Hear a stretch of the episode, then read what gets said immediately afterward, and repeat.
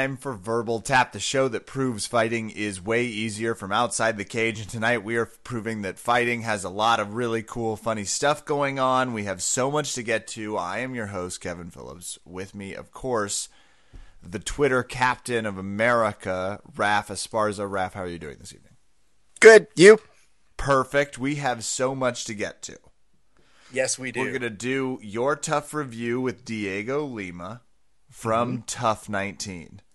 Mm-hmm. Then we're going to bring on MMA Roasted's very funny Adam Hunter. He is MMA Roasted. He's the one doing all those tweets. And then we have a rousing game of UFC 173 over under Kevin with a mystery guest that I'm told we really like. We do. We do like this guy. So we have so much to jam pack into this episode, and we also need to talk about Bellator. Yes, we do. Well, I mean, there's a lot to talk about, Kev. Well, I guess that, that's the better way to say it. There's a lot of things to talk about. Can you do it in 60 seconds before you answer? I know what I'm asking. I'm asking you for to take all that that you were tweeting about, and you were probably the world's leading tweeter on Bellator pay per view. Yes.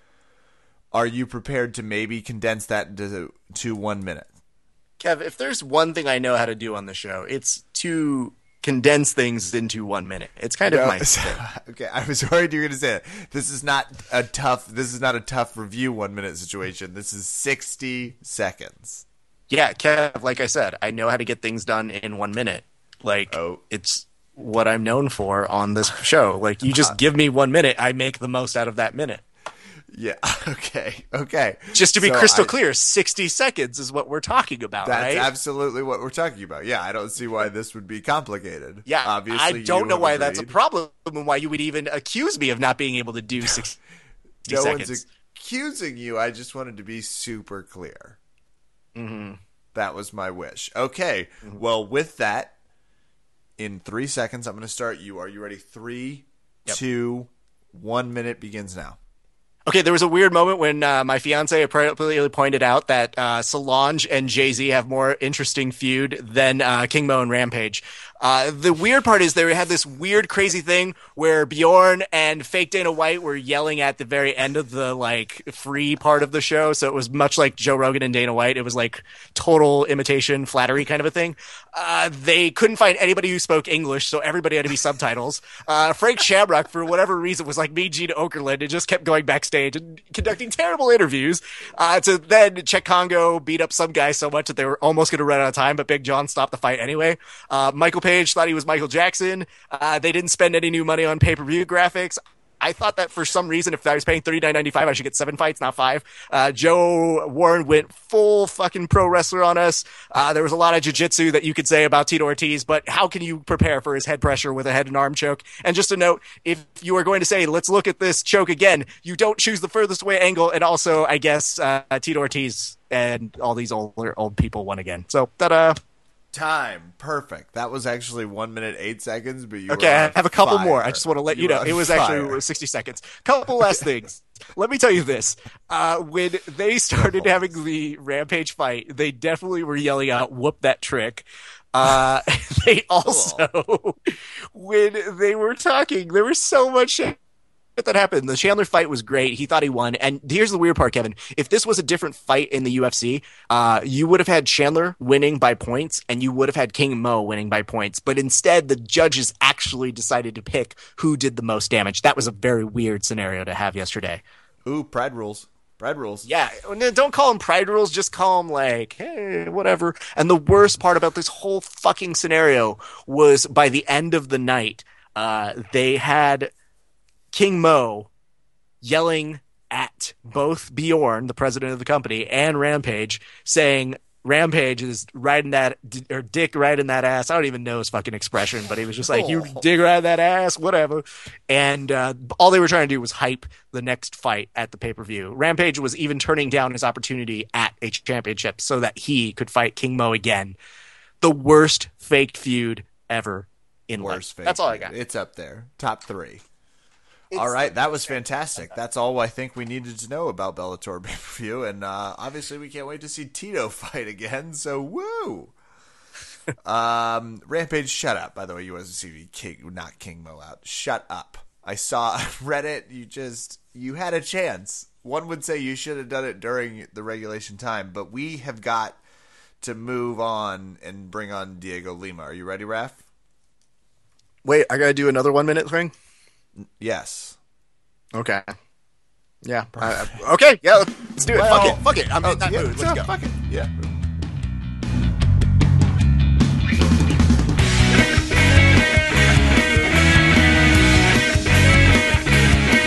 Verbal Tap fans, Raf and I have a very strong reputation to uphold as the biggest podcast support of The Ultimate Fighter. We love it.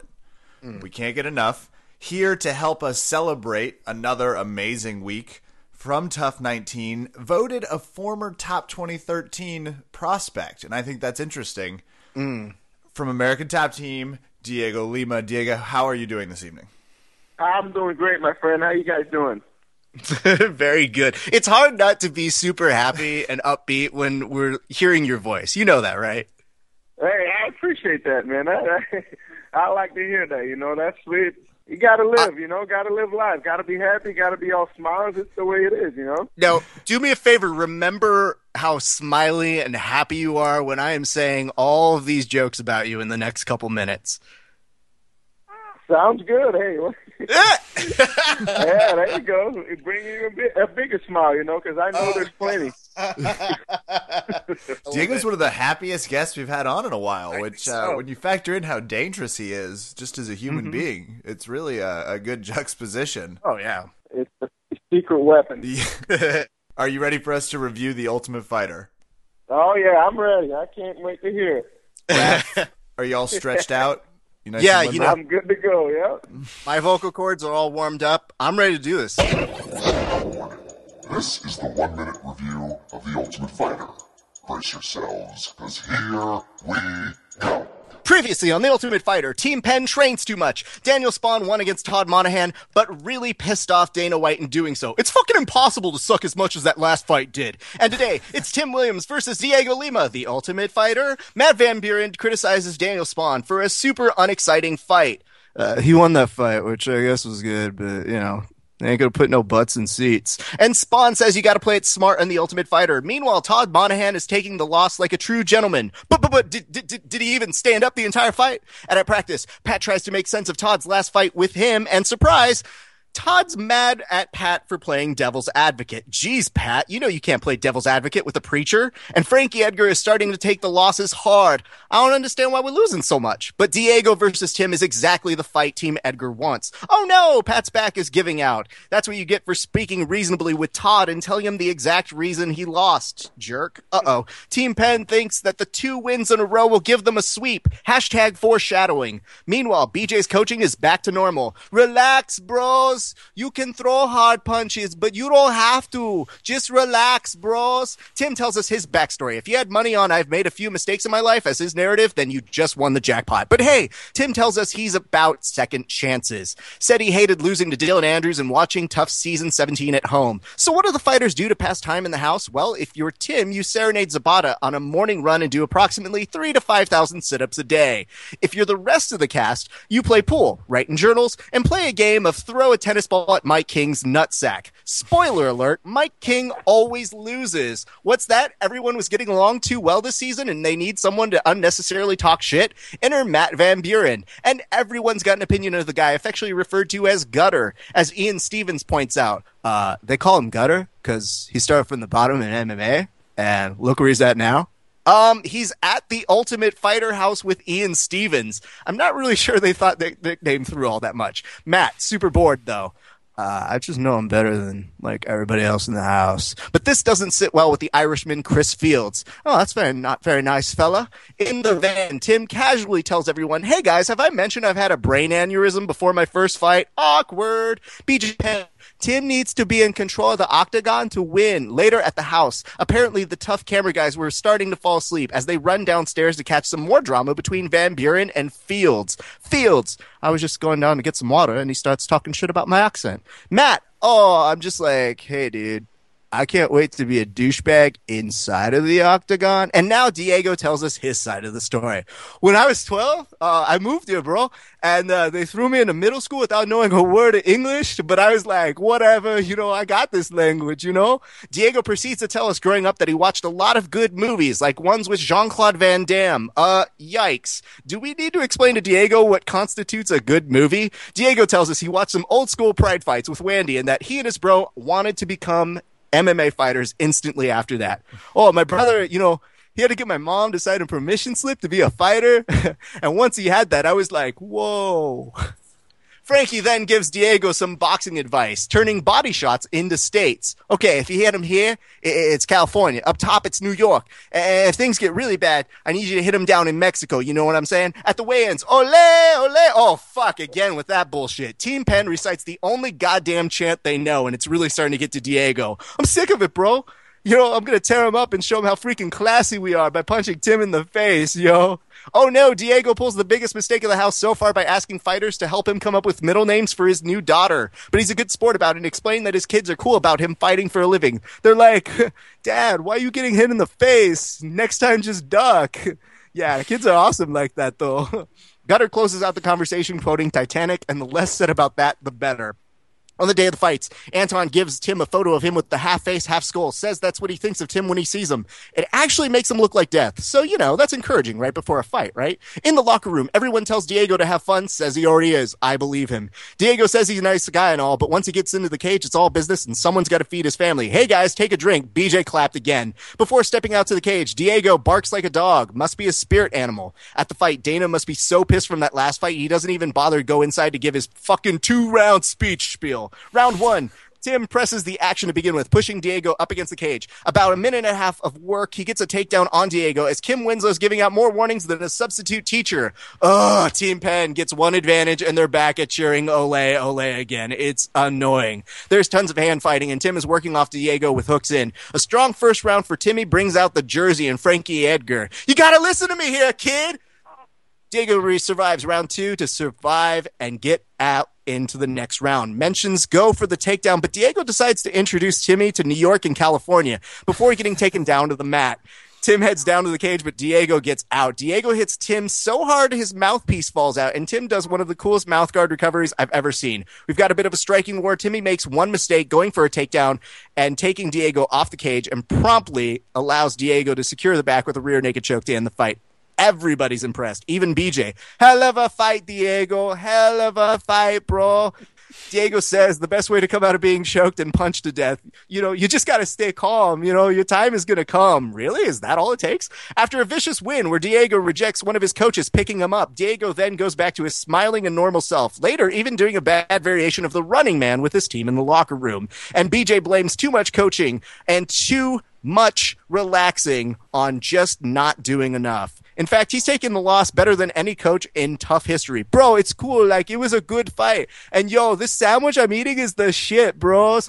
And Tim tells his team not to take anything for granted inside of the octagon. It just takes one bad moment to lose the fight. Van Buren later makes his case to have his fight with Fields, and Frankie can give a shit. And Edgar picks the next fight anyway. Corey Anderson versus Josh Clark. And Fields gives Josh a huge pep talk that somehow involves something to do with Frankie or someone from Team Edgar being a pussy for not picking him. It's weird. Anyway, next time on The Ultimate Fighter, after Tim's loss, Team Penn scales back the training. Team Edgar takes a hike, literally. And fighting rookie Corey Anderson takes on Josh Clark. All next time on The Ultimate Fighter. Woo! as far as uh, Diego, does that about cover it? Does that sound right? Holy shit, man! You guys are freaking awesome. That, that's about better than anything I've ever seen. oh, see, now he's just uh, our favorite. You guys got it all, man. That's it. Diego, how do you stay so calm after? I mean, first of all, after hearing Raf's rousing, that was more excited you were after the first round of the fight. How do you stay so calm while you're fighting like that? Oh man, I don't know. You just got to because it, it it sucks in there because it's a two rounder.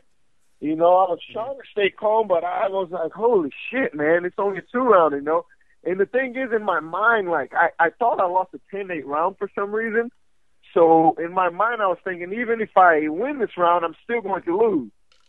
So that's why I was like, man, in the second round, I was just like, let's just go. You know, whatever. I got to finish this guy, and that's what I did. But Man, I don't know. Just have to have to stay calm. You have to have to, man, because if you lose your head there, that's it. Raf, is that how you stay focused on getting through the Ultimate Fighter review? You know, sometimes there can be a lull in the Ultimate Fighter review, but I like to take my example from Diego, and I like to know if I get in trouble, you just stay calm, you get through it. Maybe sometimes Yeah, an impression doesn't land. You know, maybe sometimes you, you, you miff a joke or something here and there. It's just like, dude, I got to finish this round. That was a 10 8 joke. exactly. There you go. Got you. So you both win in this situation. Mm-hmm. I, that's what. I, and That's Raf, it, quick yeah. note.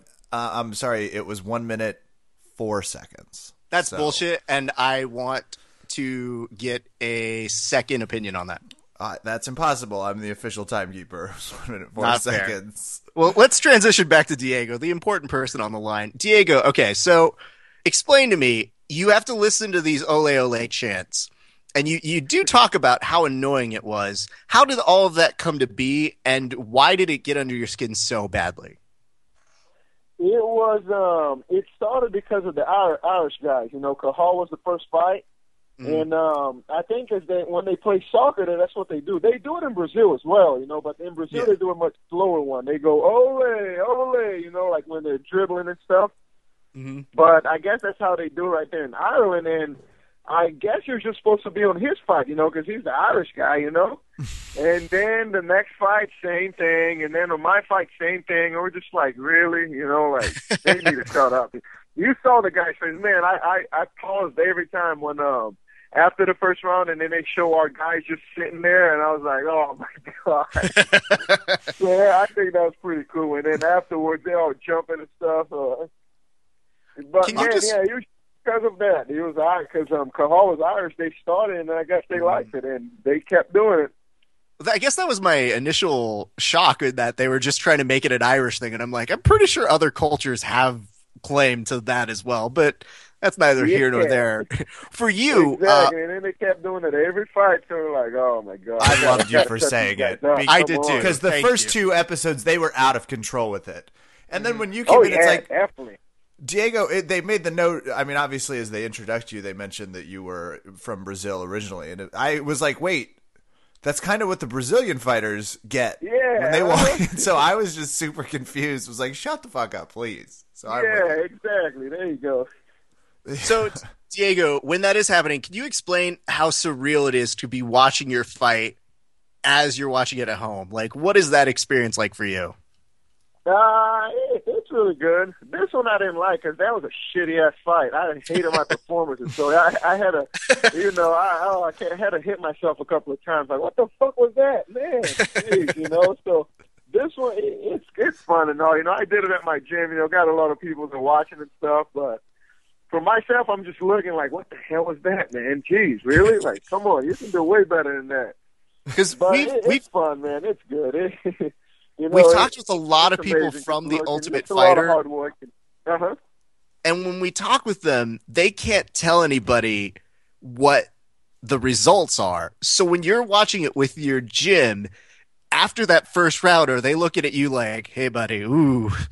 Oh yeah, oh yeah. Ooh. That was the, that was the best, you know. And I, after the first round, I just got on like, sorry guys, you know, just shaking my head and being all upset. so everybody's like, oh jeez, I guess he lost, huh? And then, you know, after the victory, man, it was amazing. Everybody's jumping up. They're like, holy shit, you know, they couldn't believe it. it was amazing, man. I, I played that one out really good, you know. That's fantastic. Great question too. I hadn't thought about the fact that you'd be watching it real time with like the people you train with. That's a funny. That's gonna be tough too. Is like the intermediaries. What about from outside the cage? Was there anything you said that you were like, "What was going on there"? Uh, let's see. No, I think most. I didn't say anything too crazy. I don't think. No, you come off very likable on the show, and this is after now that we've talked to you for a few minutes. It, I think I understand why. Uh, Um, but you just seem yeah, to uh, really I, I enjoy just- it. I wanted to make sure they didn't put me out as an asshole. You know, that's the one thing I hate, man. It's because like some guys are so nice, and then they make it seem like they're assholes, and that's just one thing I did not want. You know. So that's why I just try to be nice the whole time, you know. And that, it's just I try to be myself. That's it, you know. That's pretty much how I am. I didn't change being there. I didn't change when I got out of there. You know, I'm just the same old. I think what I liked the most about you was that you were so nice and smiley in so many of those talking heads. And then right when they got to the fight, it was like, I have to feed my family, so fuck you guys.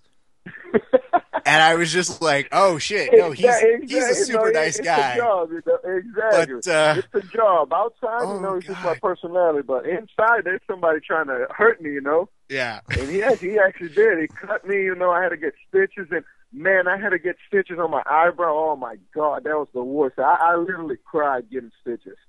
Is that the first time you've had I'm stitches telling there? you, man, because he stuck the damn needle inside the eyebrow. Oh, It like, dude, no. what are you doing, man? Oh no! I was Ugh. like, oh, jeez, that was the worst stitches I've ever had in my life.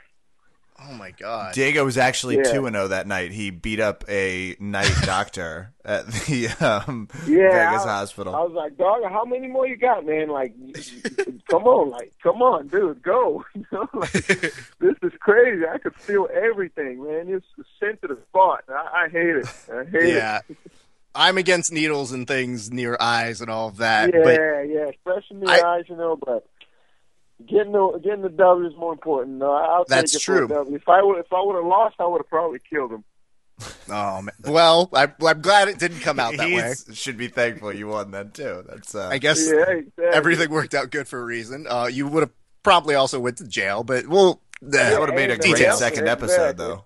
They would have definitely oh yeah, highest rated TUF episode of all time. Diego, though, if, without question. If you were there and you're talking about maybe the experience of watching it with your team, I don't have this in my family. I don't have somebody in my family who tells me my jiu-jitsu is terrible, and they would.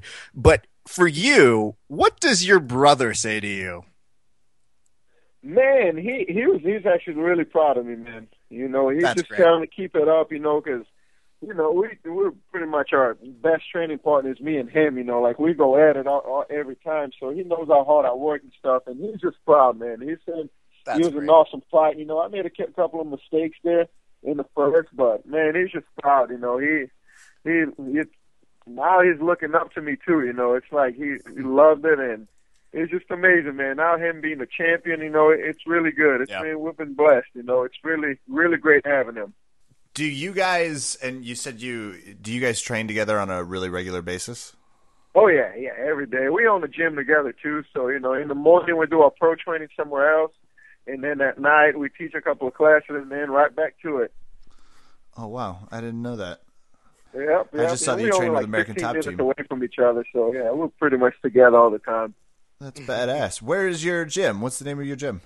It's uh, American Top Team, but in Gwinnett. We got our head coaches in Atlanta, and uh, now we open one in Gwinnett. So there's two American Top Teams here in, in Georgia now. Very cool. All right. So you're not just uh, you're not just one of the fighters. You're running the gym side of things too. That's always No, yeah, yeah. Running the gym, you know, I got to do the kids' classes, a little Absolutely. bit of cardio kickboxing, so it's been good. Doing really good. I was about to say that's got to be really intense to have you as a kids instructor because I can imagine you being super smiley with them, and then just being like, "Okay, kids, kick the mitts." No, but seriously, kick the mitts. But I'm smiley. Come on. no, no, I got I get a little serious on the on the see because if you get too friendly with them, they think they're your friend, and then it just starts a whole mess. They won't listen. They just want to play. So I got to make sure I keep a little bit of seriousness in there as well. You know. I like that. I would Diego, tell imagine me- you're able to. Yeah, it's hard. It's hard, but you know. And now it's good because the parents have uh, like all watching me now, and they're like, "Wow, thank you for speaking so good about you know kids and stuff." So they they're on the same boat as me. So it, it's really good. I'm just glad they got to see the real me. You know, I'm glad they didn't edit me to be an asshole, and it's just great. You know, having having them pretty much have me. You know, like Yeah.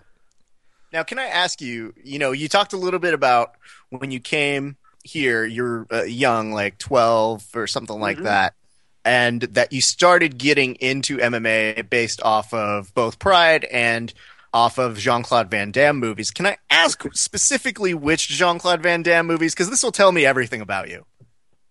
Man, we have watched all of them. Our favorite ones was Kickboxer. Uh, what was the other one? The um, Oh man, the blind side. You know, he gets blind at the end with Bolo. wait, are you talking? Wait, uh, you're talking about kickboxer and you're talking about bloodsport. Bloodsport. There you go. Yeah. Kickboxing and Bloodsport was one of the favorites. Those, those we watched those all the time. All right, So because I got a little worried when you just said that. I wasn't sure if you were going to be going into sudden death. You're like, I became an MMA fighter after. Oh no no no no no! That that's not the real Jean Claude Van Damme right there. You know, kickboxer's the one, man. The kickboxer's the one that got us. The ten four one, you know, training in the woods. You know, that was the one.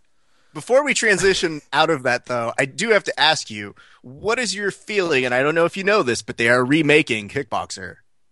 I actually saw that with um, GSP, right? Yeah, are you are you okay with that? How do you feel? I mean, I, I don't know if I am. I mean, it's I, I'm interested to see. I, I let's just say I'm interested to see what they're gonna look like, like well, how they're gonna play the story. You know, I'm just interested to see. Well, that is because when you uh, talk uh, with uh, GSP, it is going to Yeah, be you very know, much I, like I, this. I just can't. very I different. can't. I can't. Un- I can't hear his voice for more than two minutes. You know, it's like. oh no! I know I got a horrible accent as well, but you know, GS just listening to him for an hour and a half. I don't know if I could do that. So Yeah, I mean, you sound like a fighter. Like you sound like someone that could fight. He doesn't have that bass in his voice that even the the Jean Claude Van Diesy had. So I'm pretty nervous. Yeah, yeah. Because Joe Connor, he had a little action as well, but he sounded more like a fighter type, you know. yeah. Not just So, someone uh, with a lot of I- questions. I'm, I'm, oh, excuse me. I'm interested to see how they're going to play it out. I'm interested to see the story, and you know, we'll see. I might just watch it on mute and do the subscript on the bottom, you know. It might be better that way. Kev, do me a favor. Clock the exact moment on the podcast when uh, Diego said he was not impressed with the caliber of GSP's voice performance. I will. I uh, Okay, noted good. his sharp critique. Like, uh, So It was almost- after these Jean Claude Van Damme movies, you know, how did you get started? Where were you training? How did all that come together for you? I was uh my brother was training like my brother started when he was 14. And I um I promised my mom I was going to finish high school, you know, cuz that's one thing she made me promise. So I was like, okay, and then um when I was a sophomore in high school, I started playing football. By my senior year, I was a captain already, so I got did pretty good in football. And then afterwards, I had a chance to go to college and play, but I had a, a injury that wouldn't allow me, so I decided to start training. You know, I was a big boy. My brother's like, man, you, you're going to be really good. You know, start training. And I started in jiu-jitsu with uh, Junior Asuncion and Rafael Asuncion, the Asuncion brothers. Mhm.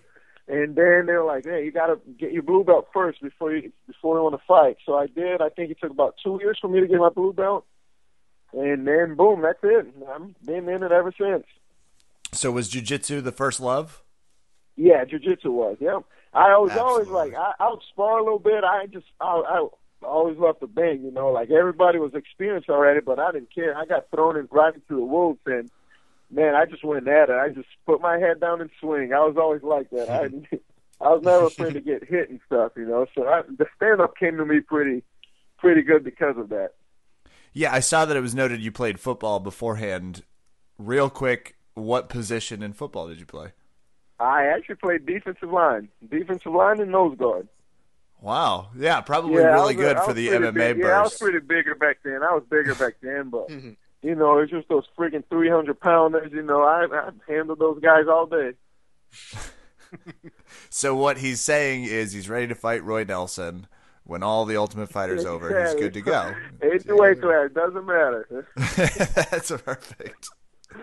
If we could make that happen, that would be a really odd couple looking fight. Um, Diego, talk to me as you're looking at this retroactively. Um, you said you were the same person. How do you feel that your fight life has transformed since the Ultimate Fighter? Man, it's uh, it- it's a little different. I, I'm not gonna lie. It's hard. Cause yes, like yesterday, I went to the mall. Man, I got stopped like ten times to take pictures, and I'm like, man, people are actually watching this. You know, it's like it, it caught me surprised, man. It's it's pretty cool. It's uh, he hasn't gotten the- annoying yet. You know, I'm at the I'm at the stage where I'm enjoying it. You know, I got That's fans good. here and there. You know, people stopping me sometimes. You know, I think it's pretty cool. We'll see. We'll see Have how you- it goes from here. You know, it, it's just getting Have- bigger, and but I'm enjoying it right now. It, it's real. It's been fun right now, man. Have you been like stopped in a weird way yet? No, not yet. Okay. Uh, because we need to We'll see. prepare you. happen. Yeah. I get stopped all the time by people thinking, "Hey, great, great fight last night, winning that championship." You know, I No, get no. stopped for that too. They think I'm my brother, but I've always played that one out cool. I'm like, "Thanks, man. Yeah, let's take a picture and stuff." So I, I just go with it. That's, That'll that's be a funny used to do. game. That's what I used to do back in the days when I, I was playing football and my brother was fighting. You know, after the fight, they'll think I was him, and they'll be like, "Hey, you want to take a picture?" I'm like, "Yeah, let's go. Get your friends too." You know, like I, I'll play it off really cool. I'll be like, "Yeah, I'm done. Just come on, let's take a picture." so I've always done that, man. It's always been fun. The Lima. You guys should at the end of as like you guys are like becoming. You'll have to Google image search and see how many times the press and people have posted it as the wrong name. That'll be really Yeah, oh yeah, all the time. And the fan is like, Douglas, you do UFC, right? I'm like, yeah, come on. You know? That's me. I mean, It's just fun, man. Kev, I have a good I'm a little- I'm a little nervous here. If this is working so well out on the streets, if these two guys are just going to swap, like yeah. in the middle of a fight, you're just going to see like Oh. Diego walk out of the cage, his brother walk back in, and no one be all the different on it. No one be that would be awesome, man. That's genius. Yep. I think that would be awesome. Yeah, we're in the same weight class. It, it can happen. Plus, we've been talking a lot about like tag team Mm-hmm. mixed martial arts. The Lima brothers would be up there as early favorites for the tag team. Title, Oh yeah, definitely. like. Definitely. The added element of actual definitely. brothers. I can already see the T-shirts. Now Mm-hmm. we're talking. Yeah, that's a that's a good idea, man. We we don't have a Lima Brothers T-shirt yet. I think we got to invest in that.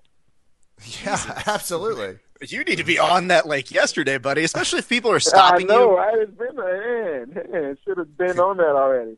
That's what I'm saying. And you know, you're you're so far behind, and you basically came up with that idea with us. You need to cut us in at least twenty percent of merchandise Well, Okay, there you go. sales. That's what I think is fair.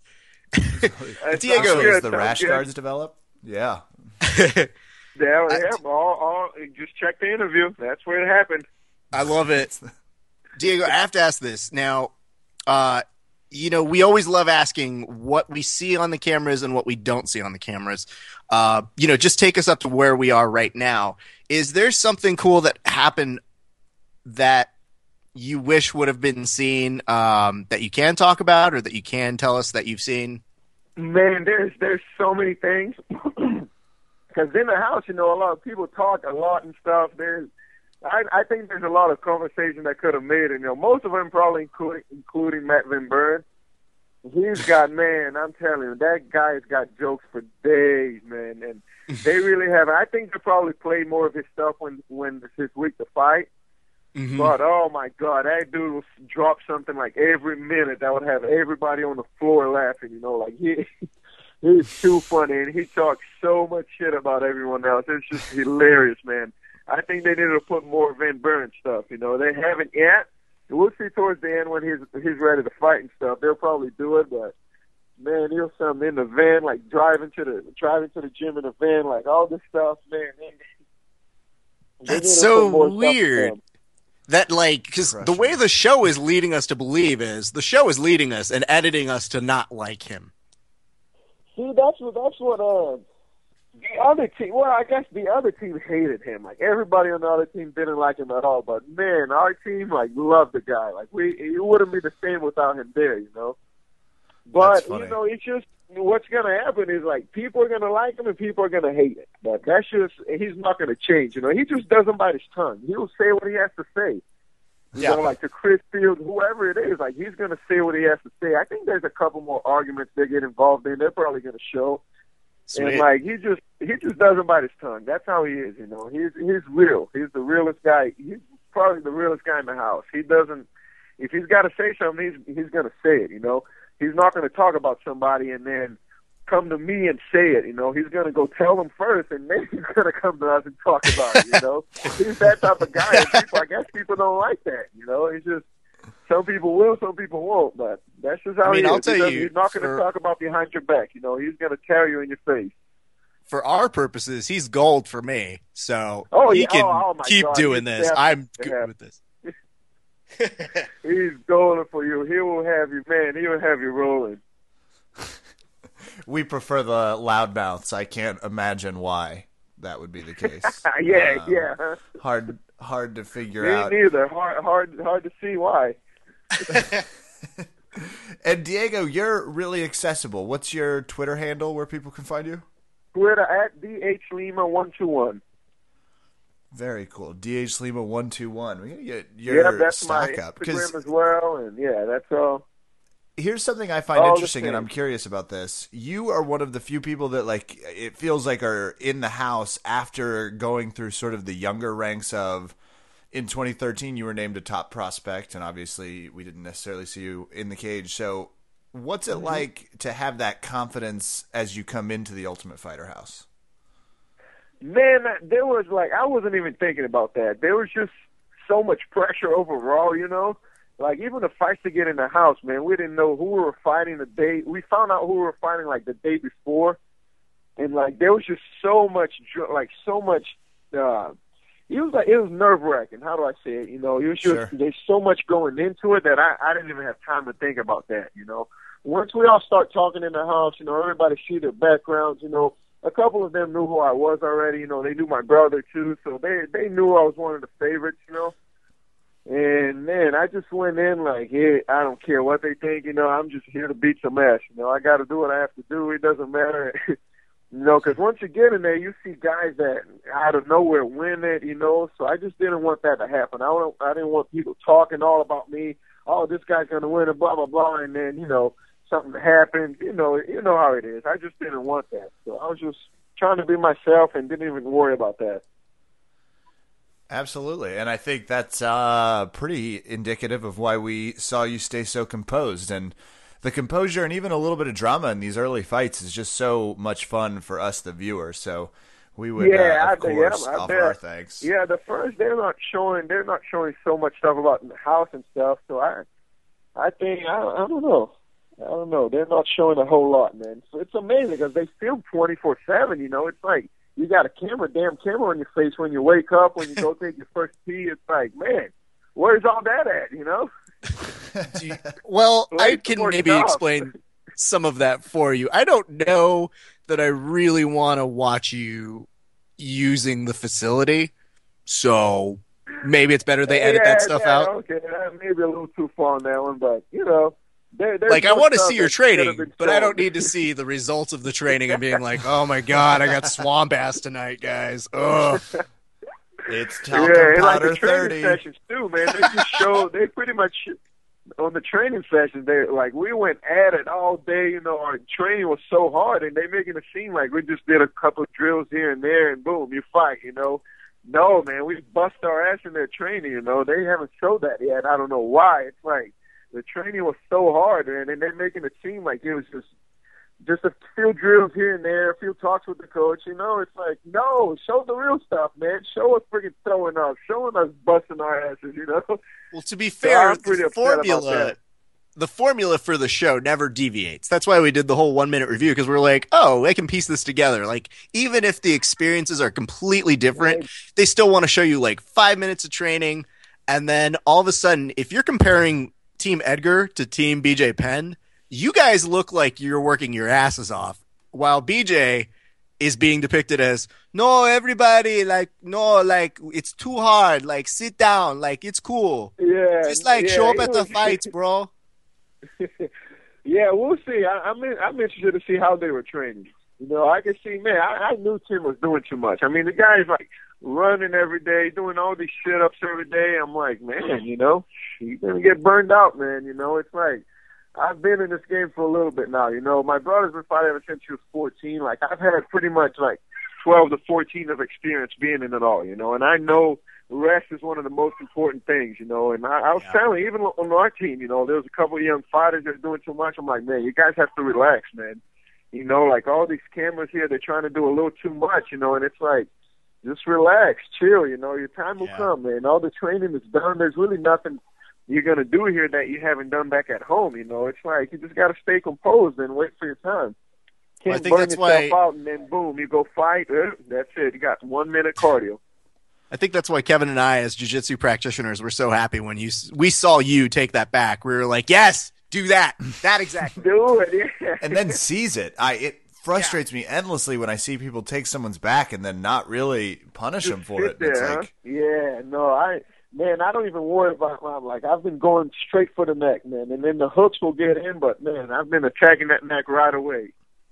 love it. It's uh That's it's one thing I effective. Well, practice all the time. It's just take that neck first and then get the hooks.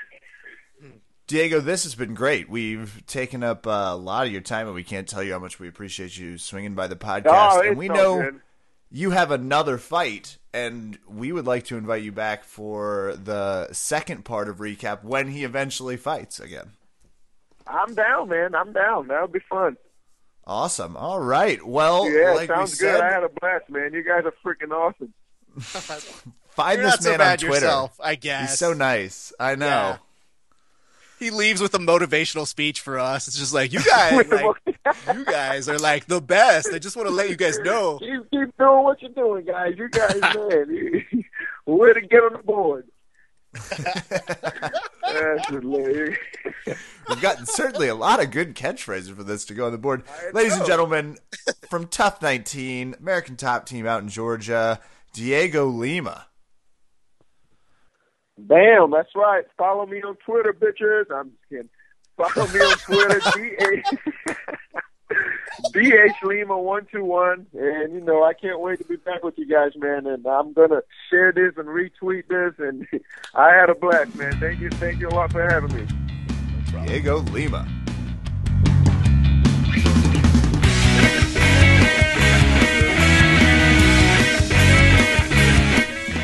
Verbal Tap fans, if you know anything about us, you know our obsession with tweeting live coverage.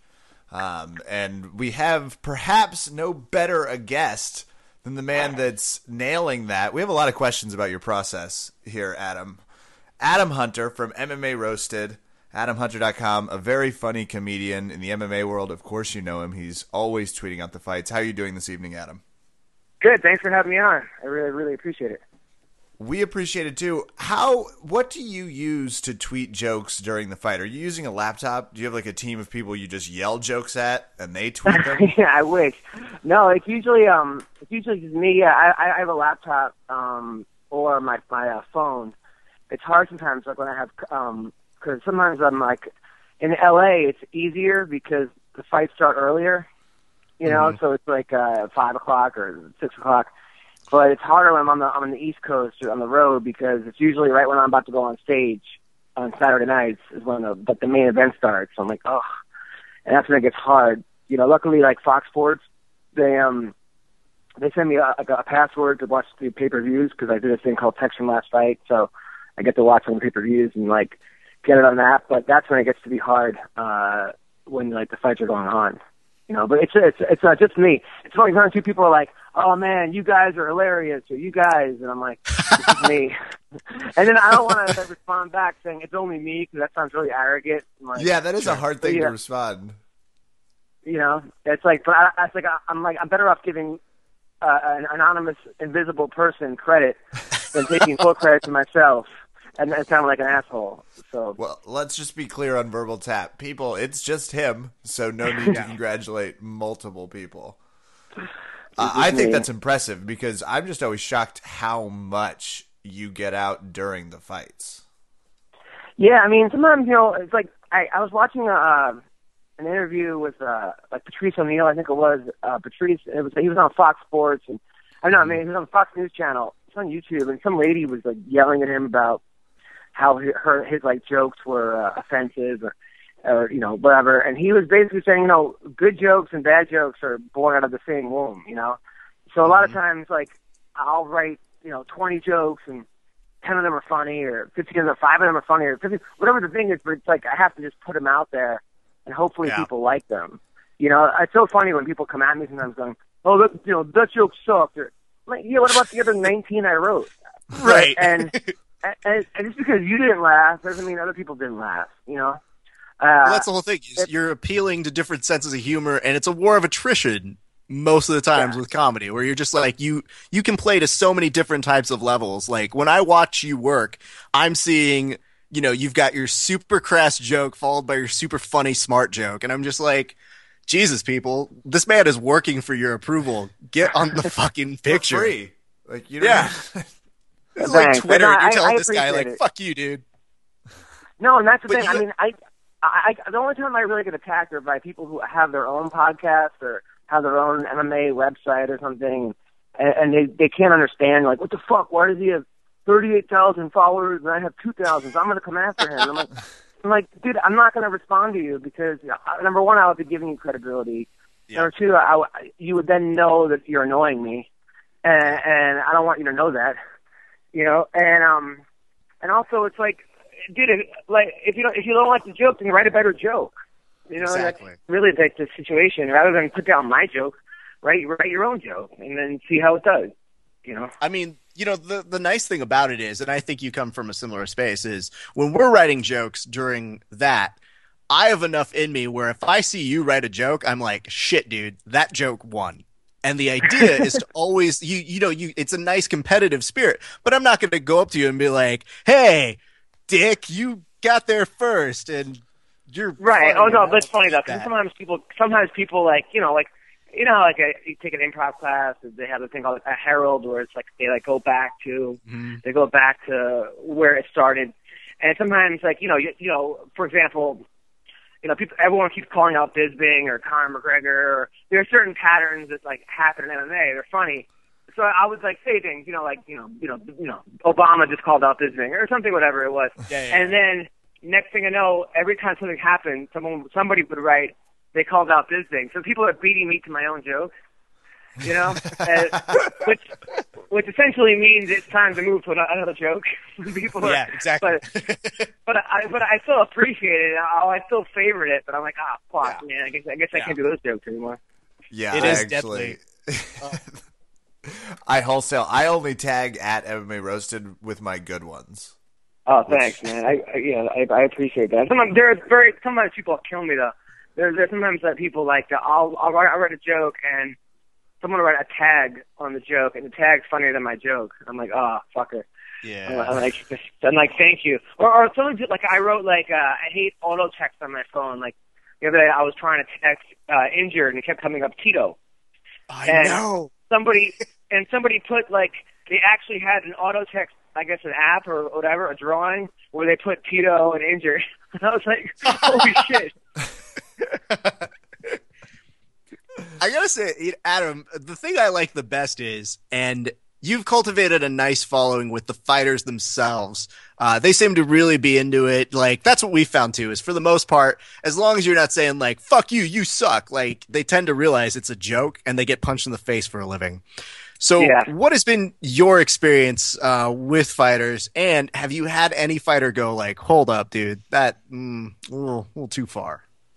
Yeah, I mean, for the most part, for like 99% of the fighters, uh, they either follow me and have come on the podcast. I'm talking about like big fighters, like guys like Chris Weidman or Johnny Hendricks or, you know, Frankie Edgar and Cub Swanson. You know, I get people like that that I'm like, holy shit. Name You know, dropper. Like, Uh, no, nice but I'm saying, like, what I'm saying is, like, if I didn't have that Twitter, it would be so hard to get to these people, you know? Yeah.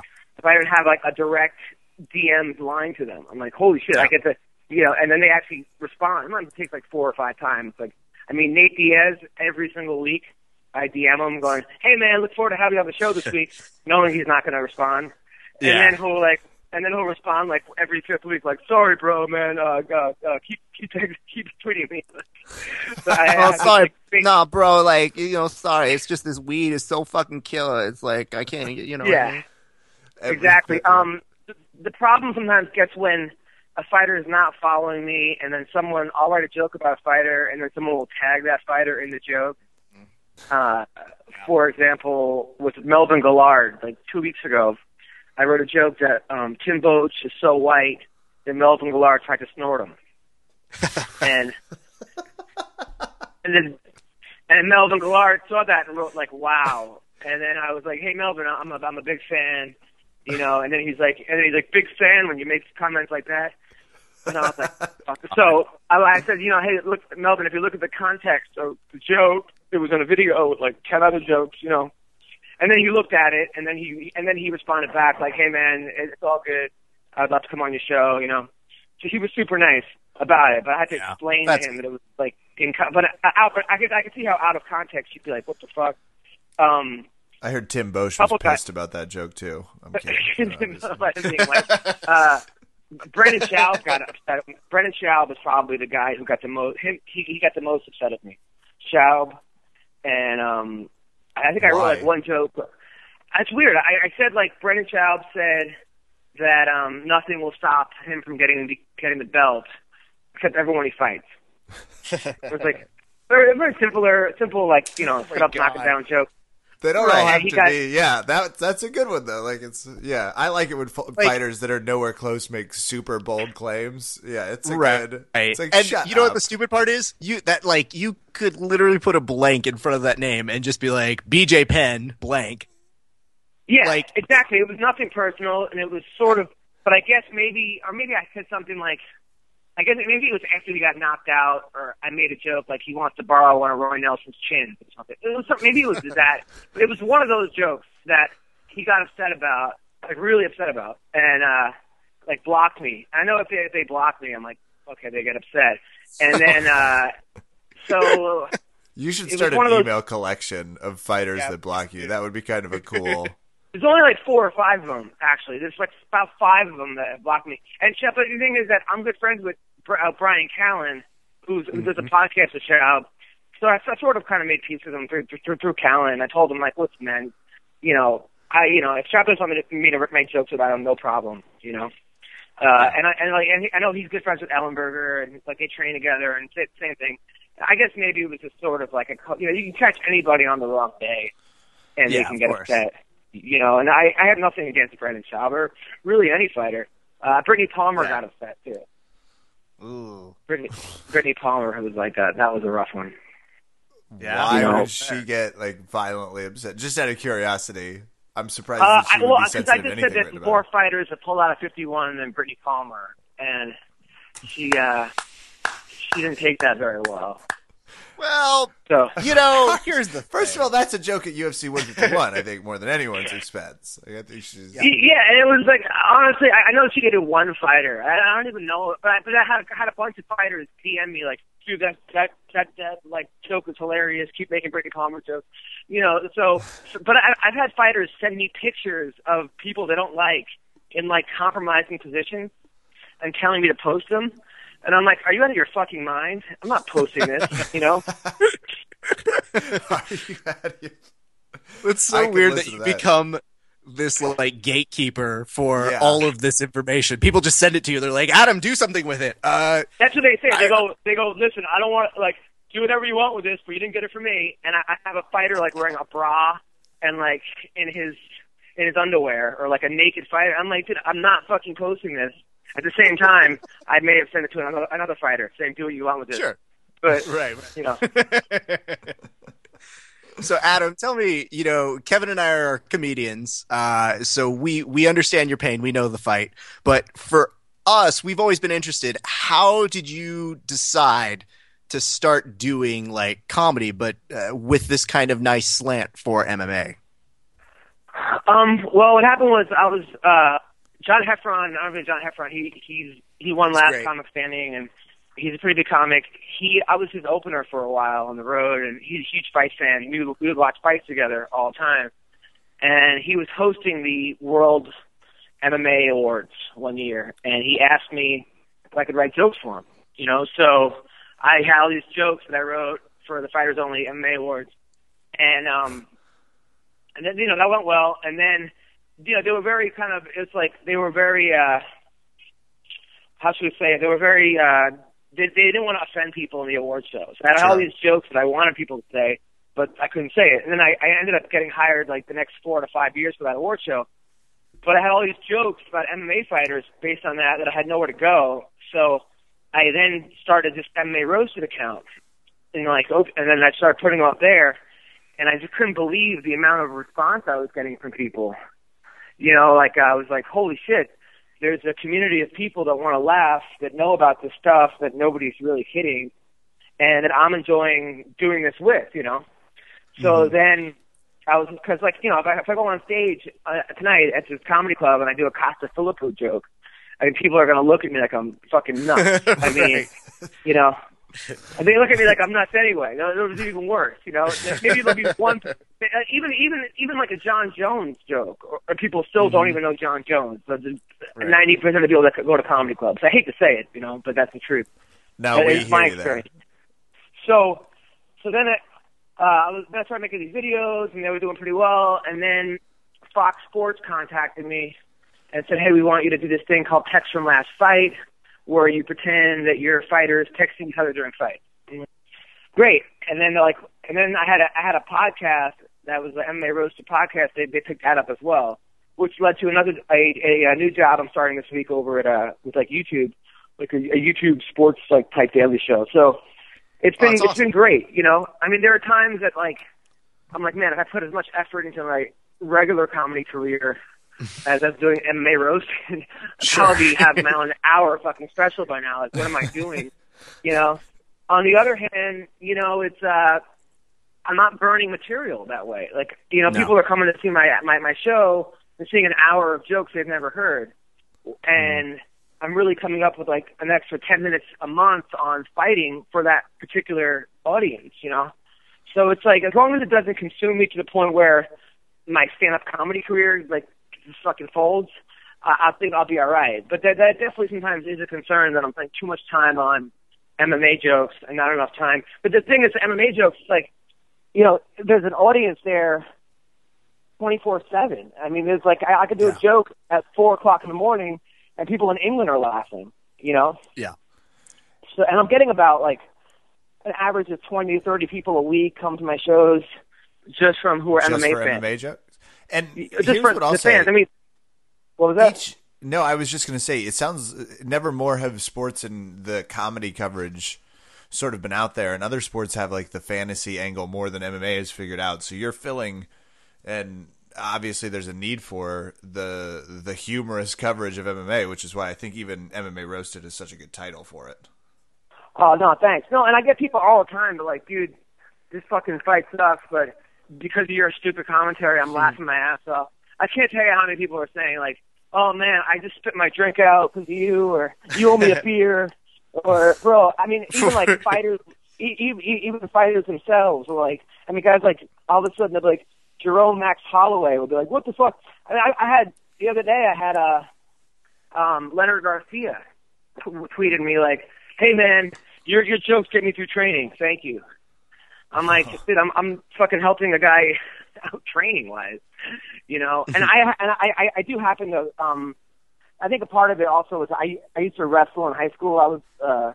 I was granted it was prep school, but I was a four-time state champ in high school, and then wrestled in college, and then I, I coached. I've been coaching for about nine years out in LA. So um, I coached a middle school wrestling team and started a high school program for wrestling. So you know, there was never really like a professional wrestling when I was growing up. It was like it was like WWE, but there's never really like a, and this sort of become became like the, I would say the major leagues for wrestlers, you know. So I think that's why sometimes my my comedy does pretty well with them because I have a kind of a jock mentality, and they can kind of relate, you know. I have two questions from here. The first, so you're you're teaching middle school kids wrestling. Um, at some point, do you start roasting them? Second question, uh, when we're really talking about like what it is you're doing and and how all of this is coming together, do you find that some of the fighters enjoy you all that much more because you are training? Because Kevin and I do find that like the fighters are okay with us until we mention, oh by the way, we train jiu-jitsu, and then all of a sudden they're just like, oh, you're idiots, but I get it. All right, we're cool. Uh, yeah, you know, I think that you know what was it like? Probably like eighty percent of mixed martial artists. For the second question, I, first one, I'm no, I'm not going to roast the kid. I, I do say funny shit sometimes, but it normally goes over the kids' heads. So it's like Probably, the only yeah. people la- the only people laughing are like the other coaches. Um, but as far as uh, the thing is, I think that uh, yeah, I think a lot of times like when I post pictures of me coaching the kids, the fighters see a different side of me, and they're like, oh okay he's not just some fucking keyboard warrior making jokes at our expense. He's actually helping kids, you know, so, and it's helping kids in the sport that, that like they were helped at. so I think that um, you know, I think a lot of them are really really cool. And I've I've I've also trained with some fighters before. I, I used to train over at Legends. I mean, I suck at jujitsu. I'm not gonna lie. I, you know, I, I I freaking get a do I. takedown and then go right go right for a guillotine Yeah. and end up in guard the entire fucking time. And I, I think I'm, I'm like I was training about to say, I was like, you're you're in a safe zone here. We all tell jokes for a living. We all get paid to tell jokes for a living. However, we also all suck at jujitsu. So we're, we're amongst friends here. We train terribly, yeah. but No, it was pretty funny because actually, like the first time I did a, um, a video, I just got bashed on the underground. People were like, "This was this guy sucks. Who the fuck does he think he is? Blah blah blah. Go fucking kill yourself.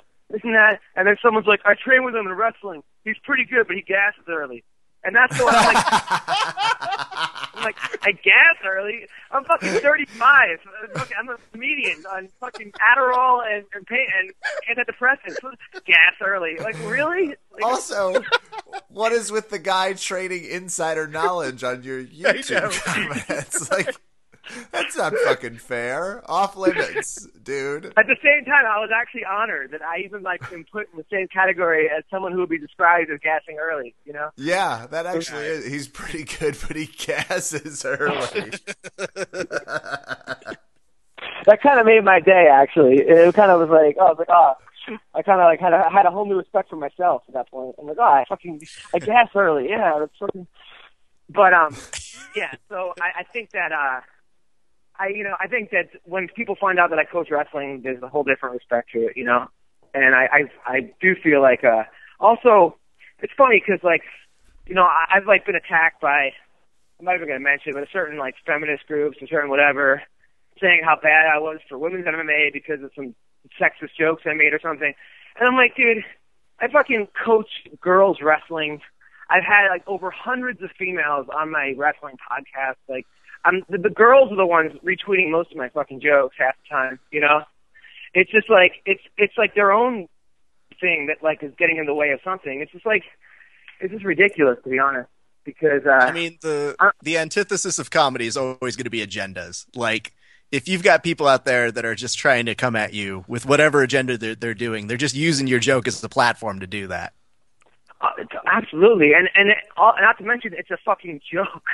like Plus, Yeah. that's Right. that's the thing. It's like one thing about make like the difference between what what I do and most people do is most people just make comments like this guy Right. sucks or he's terrible or he has no heart or they should cut him. Like you'll never see me make a straight comment about anybody unless it's positive. Like keep your head up or you're a great fighter or hey man, you know whatever. It's positive. I'm never gonna fucking bash somebody but I but I'll do it in a in a in an art form of a joke to elicit laughter, and that's and that's to me a positive thing. It, it's, a, it's a joke. It's supposed to make people laugh. And there's a you know the problem is that there's a victim to every single joke. And I was going to say, what feminist group is turning to you to be the voice of their issues? It's again, I don't, I don't even want to give her credibility because they'll listen to this and then they'll oh, fucking cool.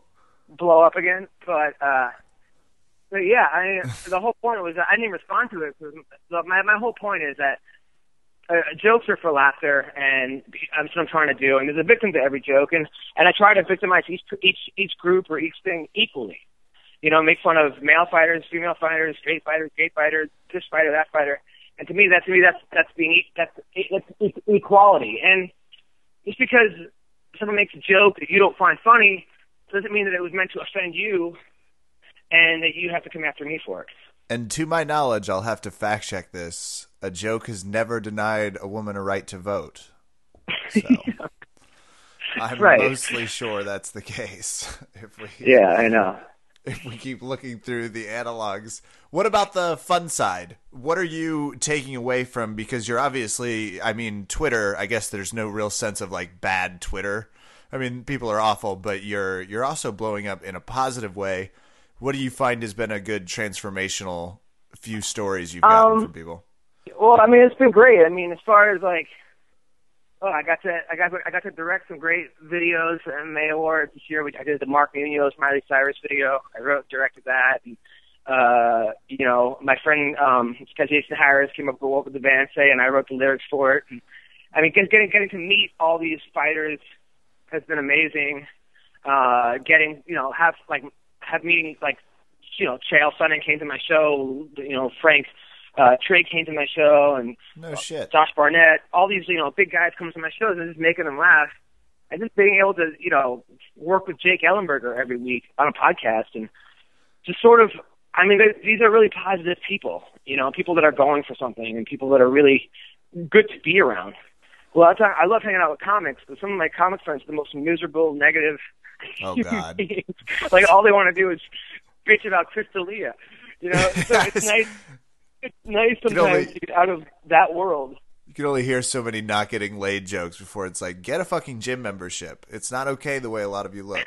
Come on. Yeah, I mean that, and it's also it's also like let's just let's just sit here and bash on other comedians. It's nice sometimes to be around people that are like, hey, I'm gonna get up and work out and eat healthy and They've got endorphins pumping.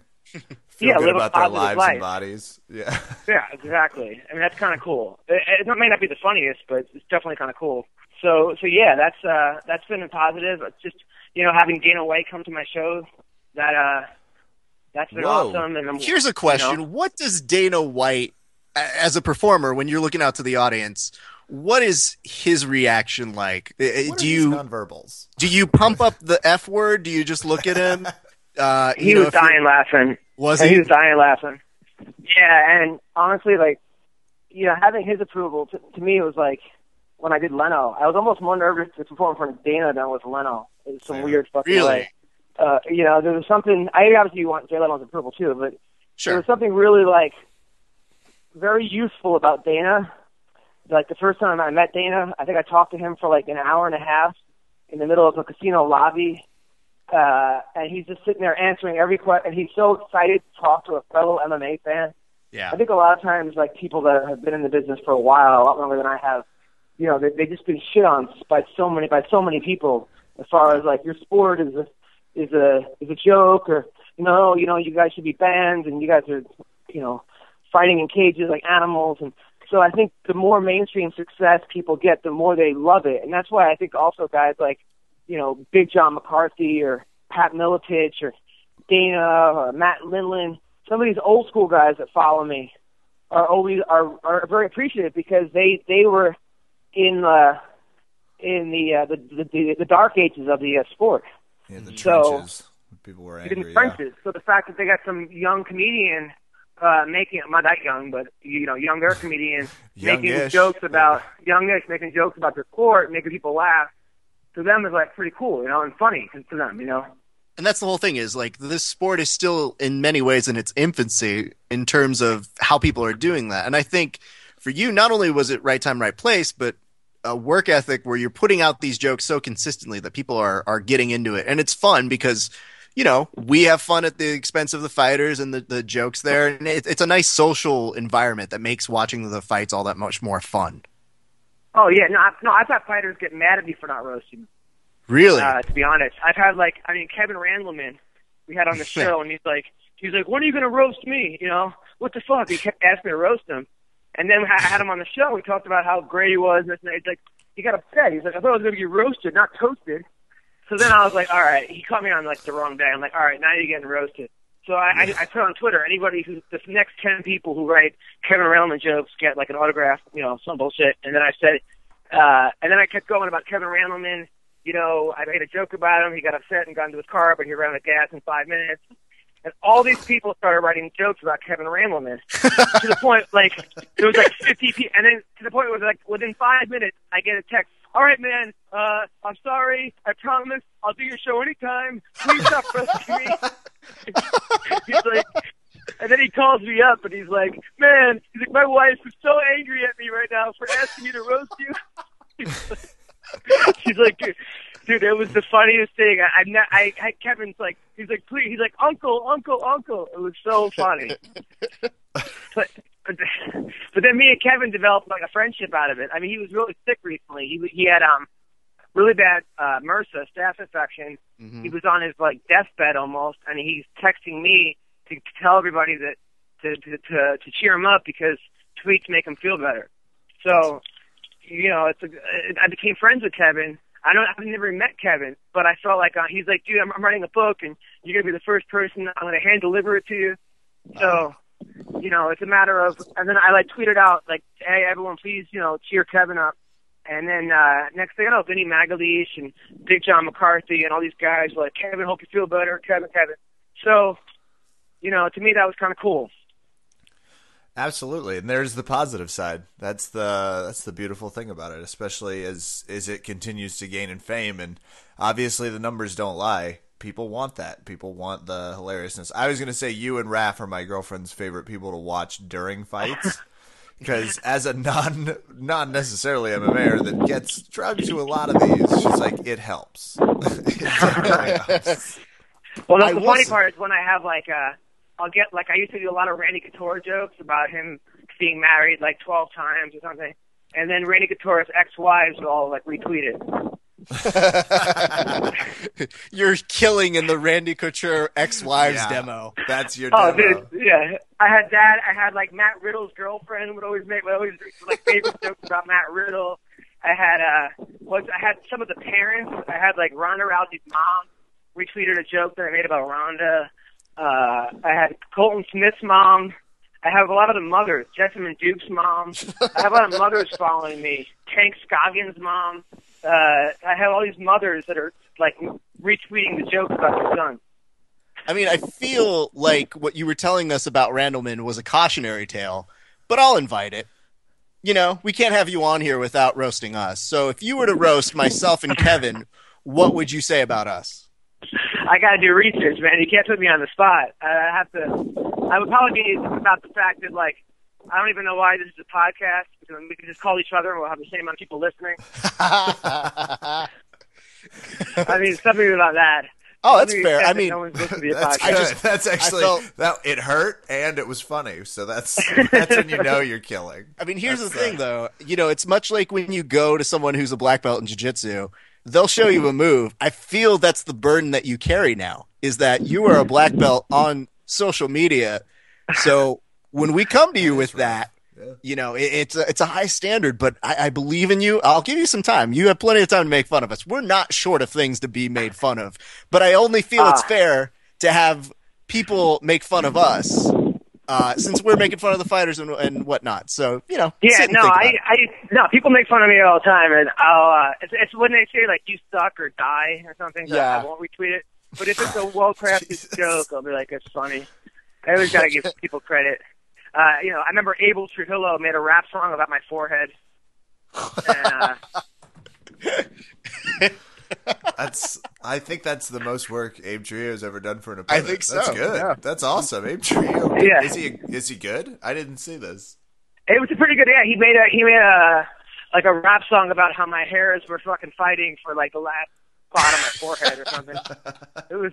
it uh, was it was definitely funny. I was definitely honored by it. the fact that he sat down and wrote a rap song about my forehead. I mean, the fact that you taking time out of his day to make songs on my forehead. Yeah, I high like, praise. I think I'm like winning too. High praise. Yeah, I think you're making it in the world uh, if that's the case.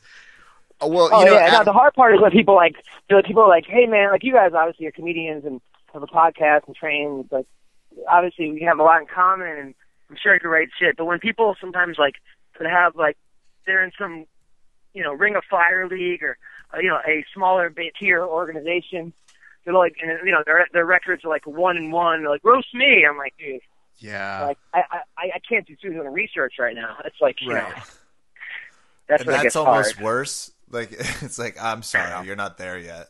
It's just like oh, Yeah, I mean, yeah, I don't want to say that. And so then I'll be like, you know, like I, I could do the standard. I googled your name and it come it came up who, you know. But there's only so many fucking times you can you could kind of do that, you know. Maybe what you should do is just put a whole bunch of like stock jokes on cards and just hand them out to people and just be like, "Oh, you're not famous enough, but I had this on here you go. on there." It's uh, it's the punchline is Lindsay Lohan and you sucking as much as her, but you know, fill it in as you want. You're welcome. Y- Yeah, right. I mean, otherwise it becomes a very obscure. Like I did that with like Vince, like Vince Pichel. He's like, "Hey man, could you roast me?" I'm like, "All right." Uh, Vin- I gotta look it up. He, he, I'm like, he's from Lancaster, you know, or something to that the point where I'm like, yeah, yeah, he obviously is from hell, or, or it should be from that, or something that to that extent. But it was like so uh, like, obscure, and and only Vince and like his four family members would get it. So it was like, uh, you know, I can't be doing personalized roasts, you know. Well, you're also not available for parties at like children's parties. You don't hire you to come at someone's bat mitzvah and just start running the crowd. Yeah, exactly. I've done that before. I ended up, if you look up comedian attacked at a wedding, uh, I did a wedding one time. They hired me I was about to say- everybody. You brought this up, not me, but I am interested in hearing this story. Go right ahead. Yeah, so yeah, I got hired off this thing called like Gig Masters for like basically you know somebody's having a party and they need a comic or so they hire so they these couple I think they were getting married they, they were getting married but they didn't really necessarily want to get married they were you know military couple super nice and they were like hey just roast everybody pretend you're the uh the minister and then start roasting people I'm like okay anything anything I'm going to say about no I just just so you know within five minutes of me pretending that I'm the, marrying them, I start going to the crowd, and with, I have no real like information about anybody. So I just I look at this one guy. It's not, it's going okay. People were there were kids there and blah blah blah. So I say to this one guy, he had like highlights. He was like wearing white, like kind of a kind of looked like the guy in like uh one of those like in the Goo Goo Dolls, you know, lead singer of the Goo Goo Dolls. and I was like, hey, sorry, your band never made it, or you know, it's, look, it's like retarded Bon Jovi or something like that. And he got first he gave me the middle finger, and then he got up and like charged me, which, and then he like pushed me. He's like, "What the fuck, man? Not cool." Uh. I mean, no one. like, To his credit, no one knew there was a comic that was going to be there, and I guess he didn't wasn't didn't want to. I guess his band really did break up, but well, it was like one of those like awkward. It's all it's all like there's like 50 Marines there, so it wasn't like I could just double land the guy and fight. Plus, I hadn't been paid yet, and uh, and I still had another 45 minutes to go in my set. So after that happened, I continued with the set, and it actually got, it almost got even worse because then the mother started yelling at me, going, "This we don't want to hear your dirty jokes about your sex life." I'm like, I'm a fucking comic that they hired. They had another, another 30 minutes of the most awful. And some people were dying laughing. Like, I mean, their heads were, they didn't want to admit they were laughing, but their heads were buried, but oh, they were laughing.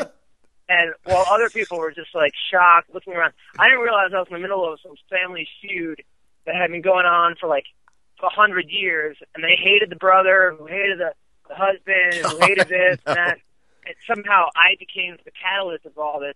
And while I'm doing the comedy, I'm looking in the in the house, and the guy's pacing around, and you could see him through the window. So he's pacing around. The fucking mother's yelling at me, and, and I'm telling the bride how big her tits are. It was just a fucking mess. Uh, but I actually got like four business cards to do like their weddings afterwards, and it made That's amazing. the- and it made the top ten like worst weddings in the history of the world in like England. So that's actually I'm on some TV show in England. That's fucking Kev, amazing. I have to show you this video. It is oh, it is one of the best things I've ever seen. And Oh, I I think it's a true testament because as a comic, you both understand how hard it is to do what you're doing uh, in that kind of environment. And then when Yeah. the stakes are raised, you also know, well, shit, I'm pot committed to doing this thing. So, uh, oh yeah. yikes. So that's where I know for me personally, a, a huge amount of respect was given to you where I was just like, I, you know, I don't know what I would do here. This is, this is fascinating to watch because oh, well, like the week man. before, I did a baby shower, which went pretty bad as well. So, uh, but it didn't it didn't go that bad. But a funny story, how, but how this all ties into MMA. So, uh, Stefan Struve, right after he got knocked out by Mark Hunt, was in the hospital, and he's like, I think his tooth went through his jaw or something kind of crazy, crazy thing happened to him. So he writes on Twitter, MMA roasted. I'm in the hospital on painkillers. Please make me laugh, right? So I was like, I'm like, so I sent him that video, right? And then it, he goes, "Oh man, no matter how bad I feel, I didn't get beat up by Bon Jovi." oh man, that's that has just one of those. It's like that should be a sitcom. Like they Oh. should follow the comedians around to like a twelve part because you know someone got hired for a funeral. yeah. Oh yeah, no. Well, for- I I have a show I sold called Kamikaze Comedy, where we do comedy and people aren't expecting it. And uh like for example, we told these old people they're getting a motivational speaker at the old age home. And they get like the filthiest comic in the world, and like just, just we, you know, we tell these girls they're getting a male stripper for their bachelorette party, and they get like a flame, and they get like a little person comic shows up. with some- So we did all these like things. And I told them Fuel TV, and then Fuel became Fox Sports Two, and now I have the show back. I'm trying to resell it. And yada yada yada.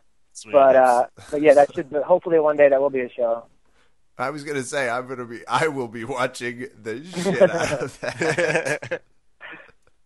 Had you roast at the wedding? Oh my god, tensions must have just been running at an all-time high. Well, Oh Adam, yeah. we've taken up so much of your time tonight. AdamHunter.com. You can find all of this man's hilarious work. MMA Roasted is the Twitter handle. It's the everything handle. It's also the name of the podcast.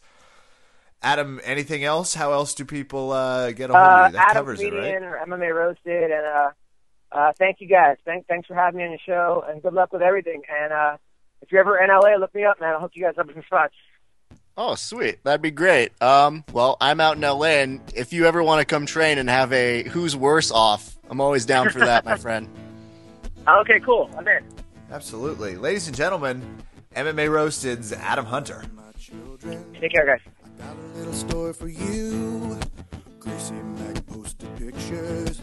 That's how you know it's true. I got a position, he got a position. Back and forth, we went, we went around and round, round and round. You know I'm the king on the ground.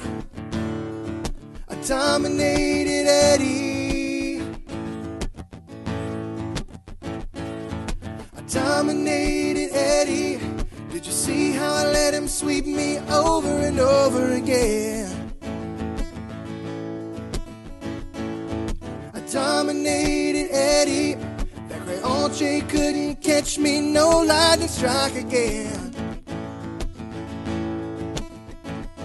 And did you see how I blew up my own knee when I dominated Eddie?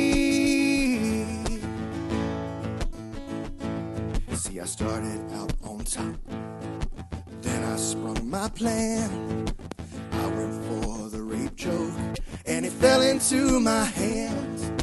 I rolled over and went for that thing. Hey, what's up, everybody? So, it is time for another UFC pay per view, which can only mean one thing, right, Kevin? Woo! That's right. I'm stretched out, lubed up, and drinking. I'm ready for over under Kevin. Okay, that's great. Why do you have to lube yourself up? I don't know. I And felt bad as soon as I said follow up question: Why do you have to tell us? It's both fair questions, and I apologize on both accounts. That's fair. Well, Kev, uh, you know I always rack my ba- brain trying to figure out who it is we should have you matched up against, right? Yes, I do know that you use your cons- and it's a huge head. People Huge He's- head. When he Really says racks big. his brain, he's talking about a lot of real estate. And like Kev is really being nice about it. I my head is ginormous, so it's it's really hard to miss. Um, however, this week I decided we needed to bring somebody who who packs a punch, who brings not only the funny but also maybe the musicality. We don't to the know show. anyone like that. I don't know anyone that can do those things. I believe we do. In fact, our good friend Mr. Brandon McCatherine. Brandon, how are you doing tonight? I'm glorious and wonderful. How are you? I'm doing great, and I want to thank you for taking this challenge. But before I get I'm too sorry. I'm sorry. You have Brandon McCatherine here to challenge me at Yes. over under Kevin. What is That's this correct. and amateur I, I thirty? happen to be lubed up. Oh, Brandon, this isn't a guitar playing contest. Like this isn't some sort of talent show. This is big boy stuff. I know. That's that's why they called me. They called in the big dogs. That's uh I'm I'm only a little nervous just because I really like his Alabama twang. It just It's- makes everything he says sound more authoritative. Uh, did you say twang? Yeah. wang? Which is Because you're lubed up, and that makes a different situation depending on which of those two you select. Wow, this segment's going really south fast. Um, it is indeed, Raf. It is Well, thank you, indeed. Marcel. All we go any further, uh, Brandon, how have you been since we made you famous a couple weeks ago? Uh, really good. I just signed a movie deal. Sweet. Uh, yep, I'm going to be starring in uh, Talladega Nights 2. You That's actually that you you, You have would to pick a different really movie well. because that's super believable. I I think half our audience to was like, "Yeah, probably, right." He's his new musical friend that's like a jujitsu trainer. That might not be. That's actually a pretty enticing plot line. We should call I, somebody. I have a I have a pet bobcat. I just carry it around everywhere. Now, Brandon, I do have a bone to pick with you before we start the game, which was I got a text from you maybe a couple days after we posted your podcast, and it said, "I do you remember what it said?" Uh, me, per- yeah, I remember what it said. I was a little bit offended, just to Okay. just to be real honest with you. Okay, what were you offended Um, about? Uh, well, it was y'all tried to sing at the end of the podcast. That was a that was a poor choice. oh, Poor. It was poor. It's like he's throwing down firecrackers on my parents' steps right now, Raf. This is Kev. offensive. Just to really get in your head, this is the text I got from him, Kev. Don't ever try to sing my song again. It's fair. Was that an impression? that was, was I guess, spot the- on. that was not bad. You're welcome. I could feel I could feel the sexy pouring out of your vocal cords. I think I speak for everyone in the jiu-jitsu world that saw it. We've all been singing your goddamn song. It's the I dominated Eddie is one of the catchier lines, and I say that like I would say that to Kesha. It's not a compliment necessarily, Brandon. It's driving me crazy. That was that was hurtful. Now you understand. I'm working I'm working on a new one called Reap the Knee. Ooh, that's a great one. That's There right. Pre-sold to all of your local jiu-jitsu radio stations across Yeah. the world.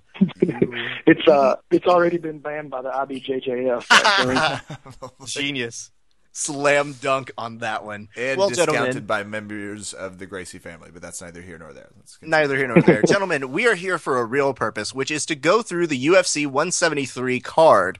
Uh, the way it's going to work for those unfamiliar with the game of Over Under Kevin, I'm going to go through each fight. Each of our contestants here are going to have 15 seconds to say who they think is going to win the fight. Then, if I so feel it, I will give them rebuttal time. Do we all understand the rules of this game? Yes. no. Perfect. Yes. He's fine.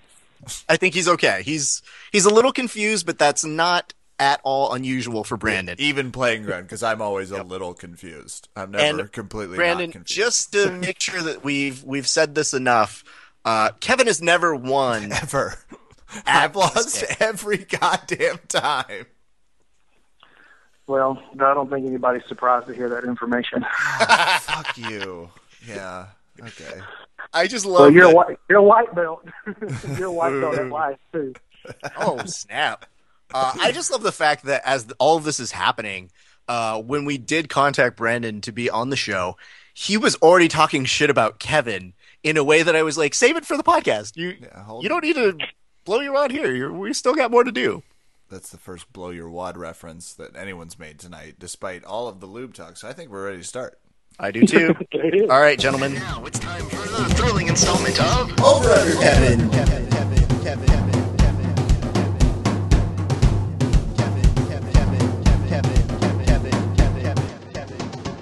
Here's what's going to happen. I'm going to go ahead and put 15 seconds on the clock. We're going to start with Kevin Phillips to give his prediction in the lightweight out. category between Michael Chiesa versus Francisco Trinaldo. Go, Kev. Trinaldo keeps losing despite continuing to lose body fat. Michael Chiesa has a lot to prove. It's going to be beard power over Trinidad power. Michael Chiesa will win this fight. Plus, I have a tough parlay going. Former cast members of TUF. That never works. Okay, we're going to go ahead and go over to Brandon. Who do you have in this fight? 15 seconds on the clock. Go.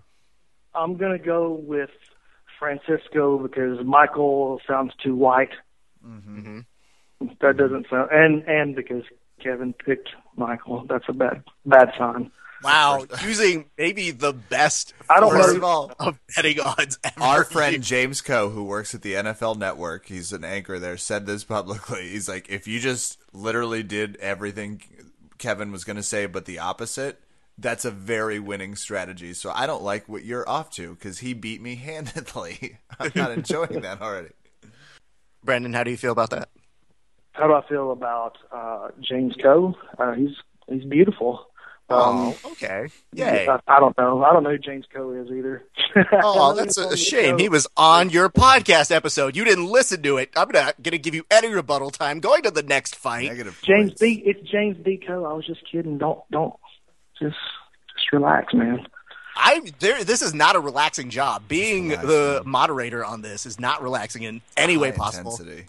To the next fight, we go another lightweight bout. This one is Al Iaquinta versus Mitch Clarke. We start with you, Brandon. Go.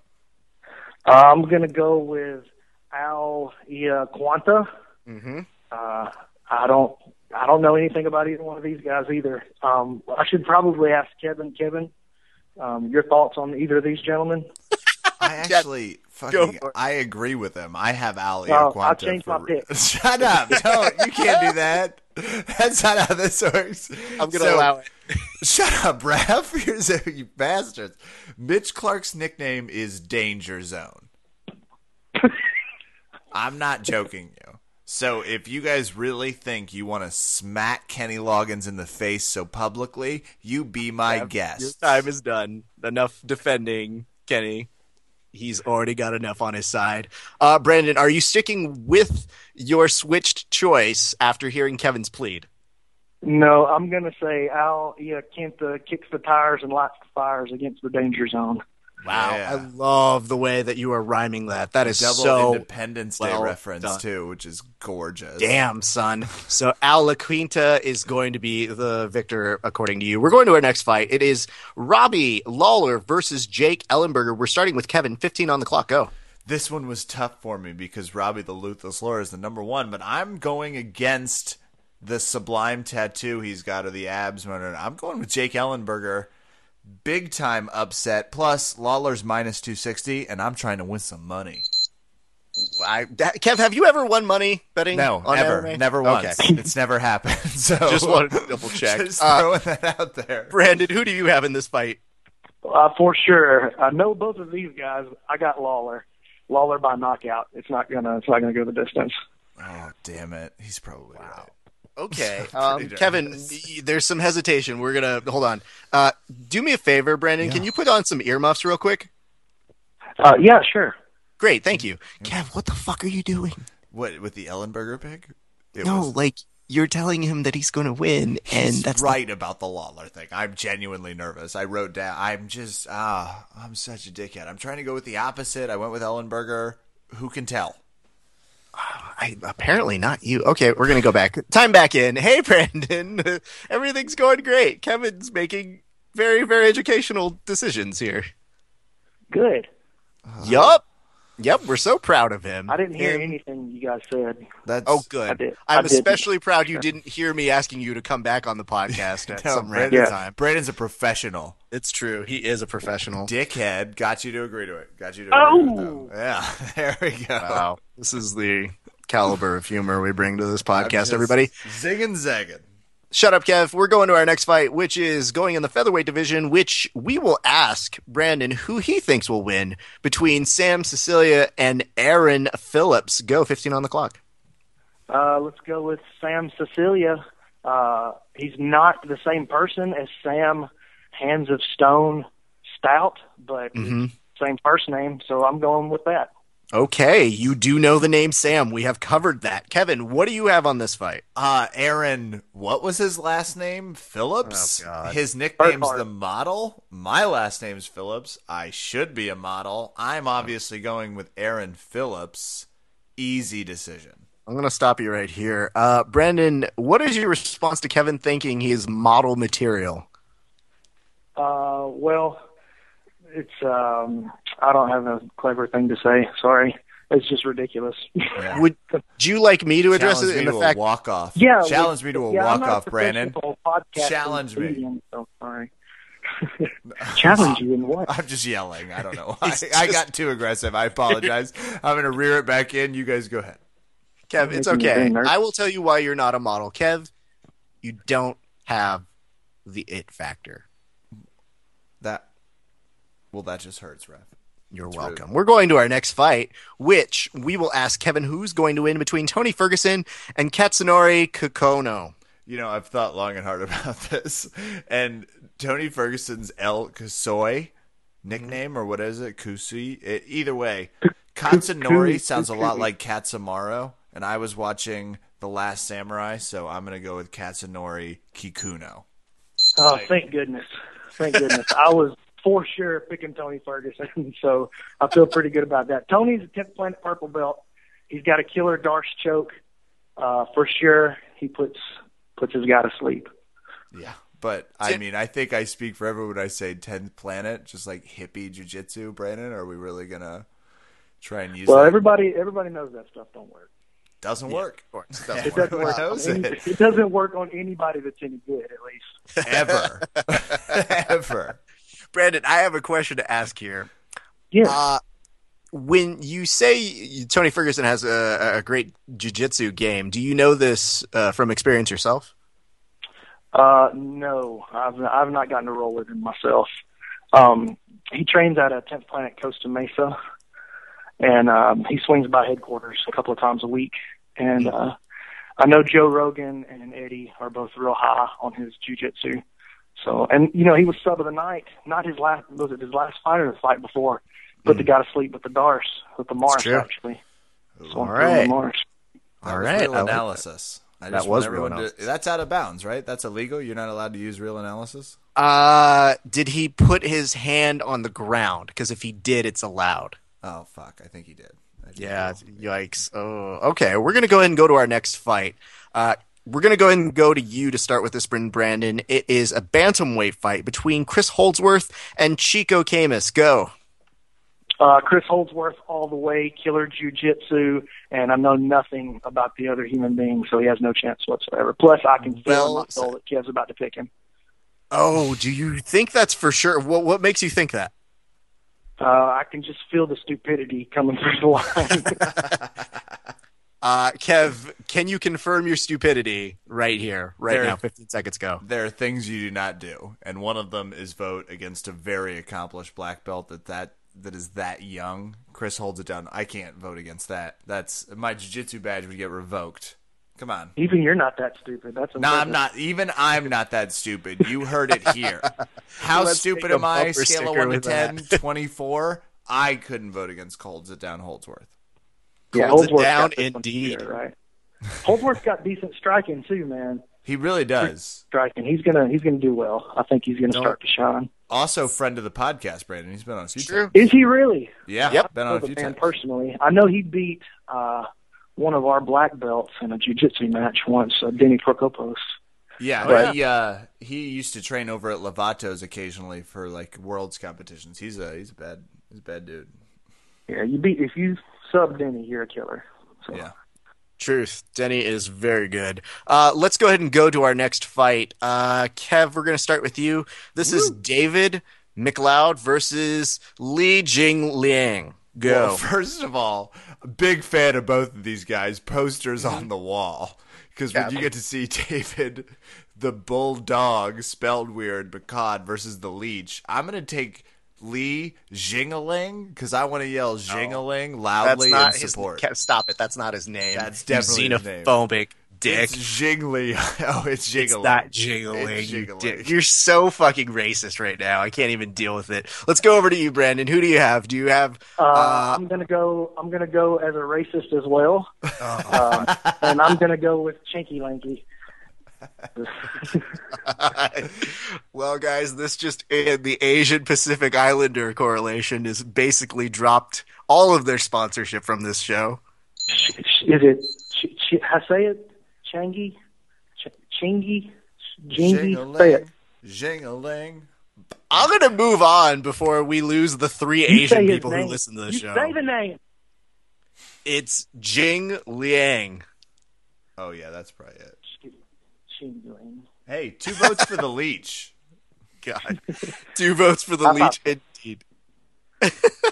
the next I fight, you like guys. being- I know I'm Go ahead. supposed to be against Kev, but I feel like we're kind of becoming one right now.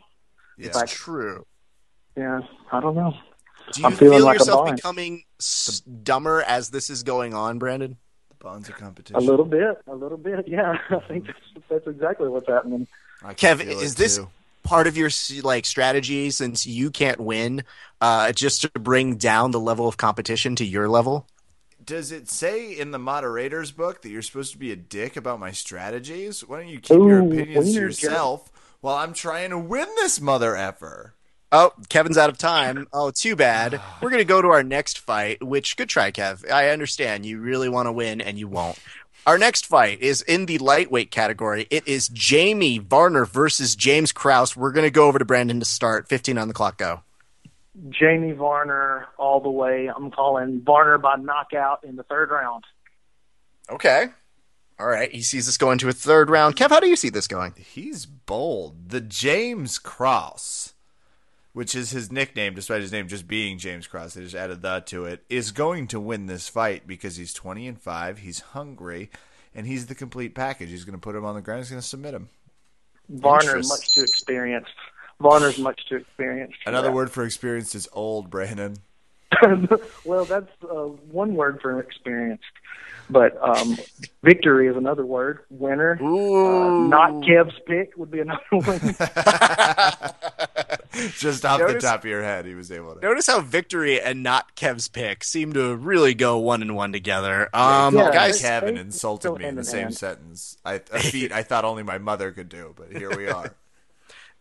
Uh, the next fight, gentlemen, is going to be Anthony Njakani versus Vic Pinchel, and we're going to start with Kevin. Go, fifteen on the clock. you want to try and say that last name again? I'm Anthony actually, Njakani. yeah, I'm actually going to go with Anthony Dujani because I've seen Vince from Hell Pachel and I've never been impressed by any of his fights. He always, I think the name is cooler than the product. I'm going with the assassin, Anthony. Uh, yeah, Anthony. the Anthony, what's the last name again, Kev? I don't think he had a last. I couldn't find one. I think can spell it out for you. Oh, oh, Need you, need you, Kuani? Did you Kawani? Mm-hmm. Mm-hmm. Okay, I can hear the racism now. Brandon, Go uh, who do you have in this one? Uh, I'm gonna go with Inju Chingaling. Okay. Uh, Anthony Inju Inju Chingaling. Uh-huh. Injaquani, is that the way you say it? Injaquani? I think it's the Asian way of saying the band Jamiroquai's name. I like how specific Brandon's being. Like his name makes sense to pronounce too. By the way, you should know how to Oh, pronounce all these That people's was names. hurtful. Uncalled for, Kevin. Bad sportsman like Yeah, conduct. that I'm was, taking uh, away a that was point right now from Kevin. belt. Taking away a point. Below the belt. I get an advantage for that, I'm pretty sure. You'd get an advantage, and also uh, since Kev has a point, take it away. If it really comes down to it, he's going to be deficient one pick. I've just made that rule right now. I reaped the knee. That's a good- apparently, See, that's why you're a fair and just moderator. Thank you. I appreciate you and that. yours. Oh, thank you so much. Let's go to our next Yeah. fight, guys. It's going to be light heavyweight competition between Dan Henderson versus Daniel Cormier, and we're going to go ahead and start with Brandon. Go for it. 15. All right, here's the real question. Can Cormier avoid the one punch that Henderson is going to throw for three rounds? If he can, it's an easy win for Cormier. Uh, and if Cormier hits him, it's, uh, well, Henderson's got a killer chin, but Cormier's packing some thunder, and at 205, he looks like he's going to be a handful. Okay, which so one I is it? Cormier. Cormier. Cormier. Okay, we've got Cormier DC right here. Kev, who do you got? well, first of all, this is easy. DC is minus one thousand fifty. so I'm gonna go with Hendo because I'm gonna put twenty bucks on him and Oh, win no. two grand. Oh, no. Yeah. Oh, That's the odds. Is that is that real? Or are you That's- are you just dumb enough to make that up? no, that's those are the real odds. Daniel Cormier is Well- minus one thousand fifty. Well, that's that's about how I feel about it. Yeah, that's a shocking amount. like, that's Luke Rockhold level. But I'm can I nervous, tell you something, but I'm going with Dan Henderson. Fuck it. I I feel that while what you're saying is stupid, I can't not put down twenty dollars with you. to win those two It's not a That's bad not strategy. No. It's not a Like, bad strategy. That will pay for tons of things on the podcast if we Yeah. did that and won. Meanwhile, if we bet a thousand dollars on Daniel Cormier, we'd win fifty. so I like the way that this has all worked out. Uh, Brandon, before we go any further, I'm just going to give you a little bit of a heads up. We've only got two more fights to figure out here. But Okay. at the end of Over Under Kevin, we need you to figure out the following. We are going to also be trying to predict the fight of the night and the performances of the night. So keep that in mind uh, as you're doing your last couple picks. We'll go back again. Right.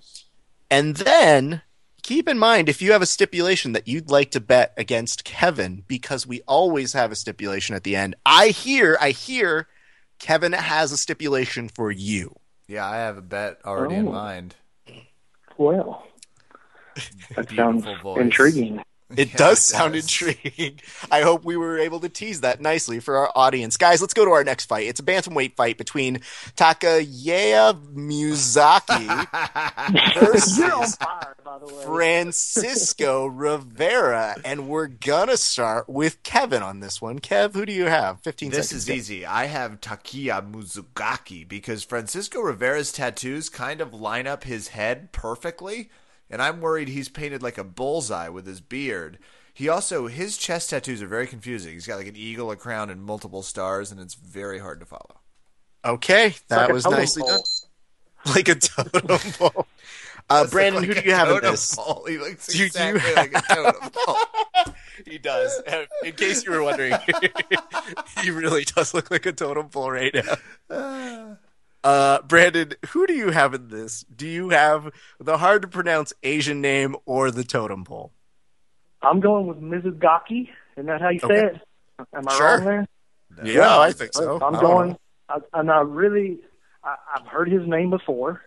I've never heard of the totem pole, uh, or I've, if I have, maybe I've seen him fight, but I don't remember his name. So I can't vote with the totem pole. I'm going to stay with my uh, Asian persuasion. I'm going to go with Mizugaki. Sweet. I just didn't realize how many Asian people they had on this card until now, but But we've for sure offended them all. So All of set. It's a very, it's a very diverse card. it is a diverse card. Yep, they said you bring me as few white people as you can for this card, or at least make them fight each other.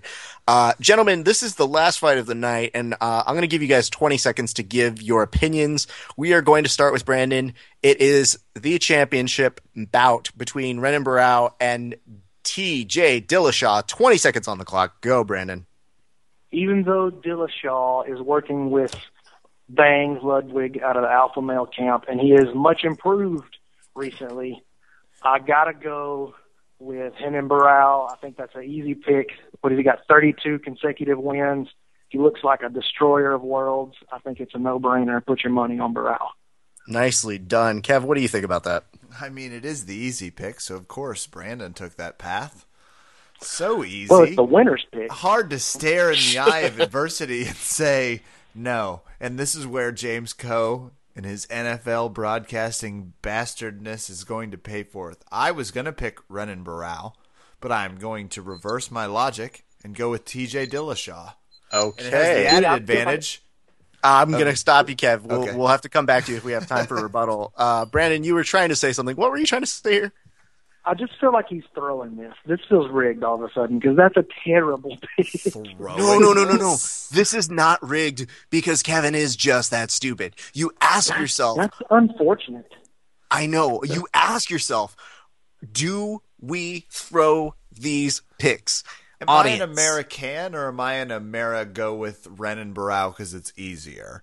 No, I'm an American. I'm going to go with the heavily underdogged Kevin favorite, TJ Dillashaw, plus has more ab muscle showing in his picture. Argue with that logic. To be fair, Well, that's a- the way that's Kevin a great picks. Point. That's that's a Mhm. good point there. Yeah. You- I can't really argue with that, except for that it's dumb. I will say this, gentlemen, uh, that was a lot of fun. We didn't learn anything, I don't think. But uh, Definitively did not. Brandon, do you have a pick for performance of the night? Uh, usually goes to two people now, and also fight of the night. Uh, well, I do think Dillashaw is going to put up a, a great fight against Barao, uh, and I'm a big Dillashaw fan actually. So I'm going to go with that for fight of the night, or they call it performance tonight now. Is that it? Uh, performance of the night is individuals. Like they, it Oh, used to be you. like the submission or the knockout of the night. So it's Ah. usually identifying those people. Uh, so fight of the night. Fight do you think night, it's going I got to be Dillashaw and Barao for sure. okay? And then Uh, do you have any the night? individuals for no, no, no performance of the night? It's uh, two people they usually pick. Okay. Uh, well, I'm going with my boy Tony, Tony Ferguson. Okay, Yep. good pick. And then, and then I got to pick another one. I think Jamie Varner's going to do something on this card. I think Varner's going to look good. All right, I like this dangerous picking. Kevin, where are you on all this? Fight of the night is going to go to Lawler Ellenberger, Okay. Oh, that's a pretty good pick too. obviously. Performance of the night is going to go to Cormier, who's going to probably put Henderson into retirement. Other fight of the night pick or performance of the night is actually going to go to young up and comer Holdsworth, who I predict will submit his opponent early and is going to be a crowd favorite. Uh, Kev, have you remembered that Dana doesn't like jiu-jitsu? I have remembered that. I've factored it in. And I, you know what? I don't fucking care. He'll fucking give a submission if it fucking ends the fight. Fuck it. You know what? Fuck you then, fucking Kevin. I'm just sitting here listening to this whole fucking thing, and I see this fucking guy over here. Fuck you. Fuck verbal tap. Oh, Fuck sorry. him. Dana just That was- rushed into the studio for a second. Yeah, he does that. That was every time. vulgar. That was unfortunate. That's the way most people describe their interactions with Dana White. But guys, the Southern gentleman. I, will- I know. I love that he had a clutch the pearls moments. It's like, oh no, that was It's too like, much. you guys need to sober up. He badgered. Uh, so okay, um, knowing what you know, that Kevin has a stipulation for you, Brandon. Did you have a stipulation for him if when he loses? A bet. Why do you keep calling it a stipulation? It's a bet. Yeah, It's I don't a- think he knows what stipulation means, really. I don't but think that's I, words, okay. I know know. what it Yeah. means, but let's. Yeah, I'm sorry, one syllable words. I'm right. thank you. Yeah. Well, look, I got an Alabama public school education, and I still know what stipulation means. I'm from Kansas. I don't. That's terrible. Come to Kansas, where you can look across the flatlands. the worst state in the union. Wow, God, from someone from Alabama. this feels like alphabetism. well, let's put it this way, Brandon. Uh, so you don't have a stipulation for Kevin, or I'm sorry, a bet for Thank you. Kevin. Um, I will bet a Stipulation. nice seafood dinner. How about that? Okay, I like that. If, uh, That's a good start. Kev, would you like to share your stipulation? So here's my exchange. Loser writes a complimentary song about the winner. Um, I hear you, but you're gonna have to sing Yeah, and play. Sure you wanna do that? Oh, a little earlier. I think I'll be able to figure it out, Brandon. I mean, it's just strings on a guitar. I'll take that bet. I'm sorry. Did, did somebody else uh, hire a really bad guitarist to just show up unnecessarily That's on our just podcast? me proving a little bit of what I can do in a new song I'll be playing called "I Dominated Brandon." That's hurtful. Ooh. Beautiful. That sounded like it sounded like one of those little toy guitars you buy at Walmart. it was. I'm just hitting buttons over here. Just- it's not even a guitar. You're doing it on GarageBand. Yeah, you're Those are my terms. Well, then, I mean, if you're so confident you're going to win, all you can do is laugh at it, then, right? That's a good point, and See? for sure we're gonna laugh at it. Not Okay, because so- it's funny, but because it's sad and disgraceful. So, uh. Brandon, are you going to write a song for Kevin if by some miracle he ended up winning? Absolutely, I will do that. There it is. Sweet. Wow. It, it's very sad that I actually have to root for Kevin to win because I would know. rather hear your beautiful voice sing a song than Kevin's. It's a real It's like a mix choice for between everyone. Fergie and Jesus. It really is. I would Fergie, say this. Jesus. Mm. Uh, all that. That's not Brandon, I want to thank you so much for uh, appearing on the podcast this week. Uh, here's what's going to happen.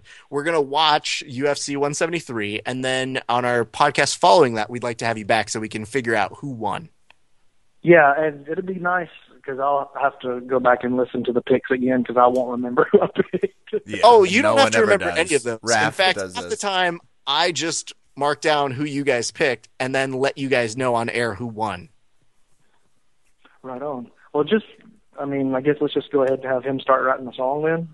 Okay. Yeah, I will. I'll actually get on that. I will. I'll make sure. Yeah, that's Just probably a good jotting idea. some- Jotting down some notes. Just in Well, case. Brandon, I want to thank you for being on the podcast. You are uh, such a great, great guy. Like we loved having you on the first time, and we we just we had to bring you back for this game because we knew you'd be a good time, and, and you really were. Well, thanks, man. Uh, enjoyed being on. Hey, what's that tenth planet jujitsu gym you run out in Alabama? It- Decatur, Alabama. Decatur, Alabama. You can go in and you can roll real time and learn from Brandon McCatherine. So head out to tenth Right. planet out there in Decatur. That's right. Come on down. And hey, ever- listen, I'm coming to Los Angeles in July. Yes. So you're gonna take me out for a nice ramen noodle dinner. Beautiful. Well, That's what, I live in LA. gonna. Kevin lives in DC. I'm not buying you a damn thing, but you are. Wait, how did that happen? I don't get stipulations on this show. well, if, if listen, the seafood dinner that I bet, Yeah. um, you could just buy that There instead of go. him. That's Send him a check. That's Send him a check, Kev. PayPal. I love that somehow I More got dragged into connected. Kevin's stupid picks. But uh, Brandon, you're an awesome guy. We look forward to having you back on very soon so we can hear how everything went. And, uh, you know, good nonsense uh, again next time. All right, man. Thanks. Ladies and gentlemen, Brandon McCatherine. Best. I blew up my own knee when I dominated Eddie. I started out on top, then I sprung my plan. I went for the rape joke, and it fell into my hands. I rolled over and went for that thing that I do where I let him pass my card. You know that thing I'm talking about? Raf, what the fuck is going on here? Our podcast is uh this is too good this is too much good podcast for maybe one podcast. Maybe. Maybe. We had Diego Lima from TUF 19 and just Awesome. the All-Star Nice Camp.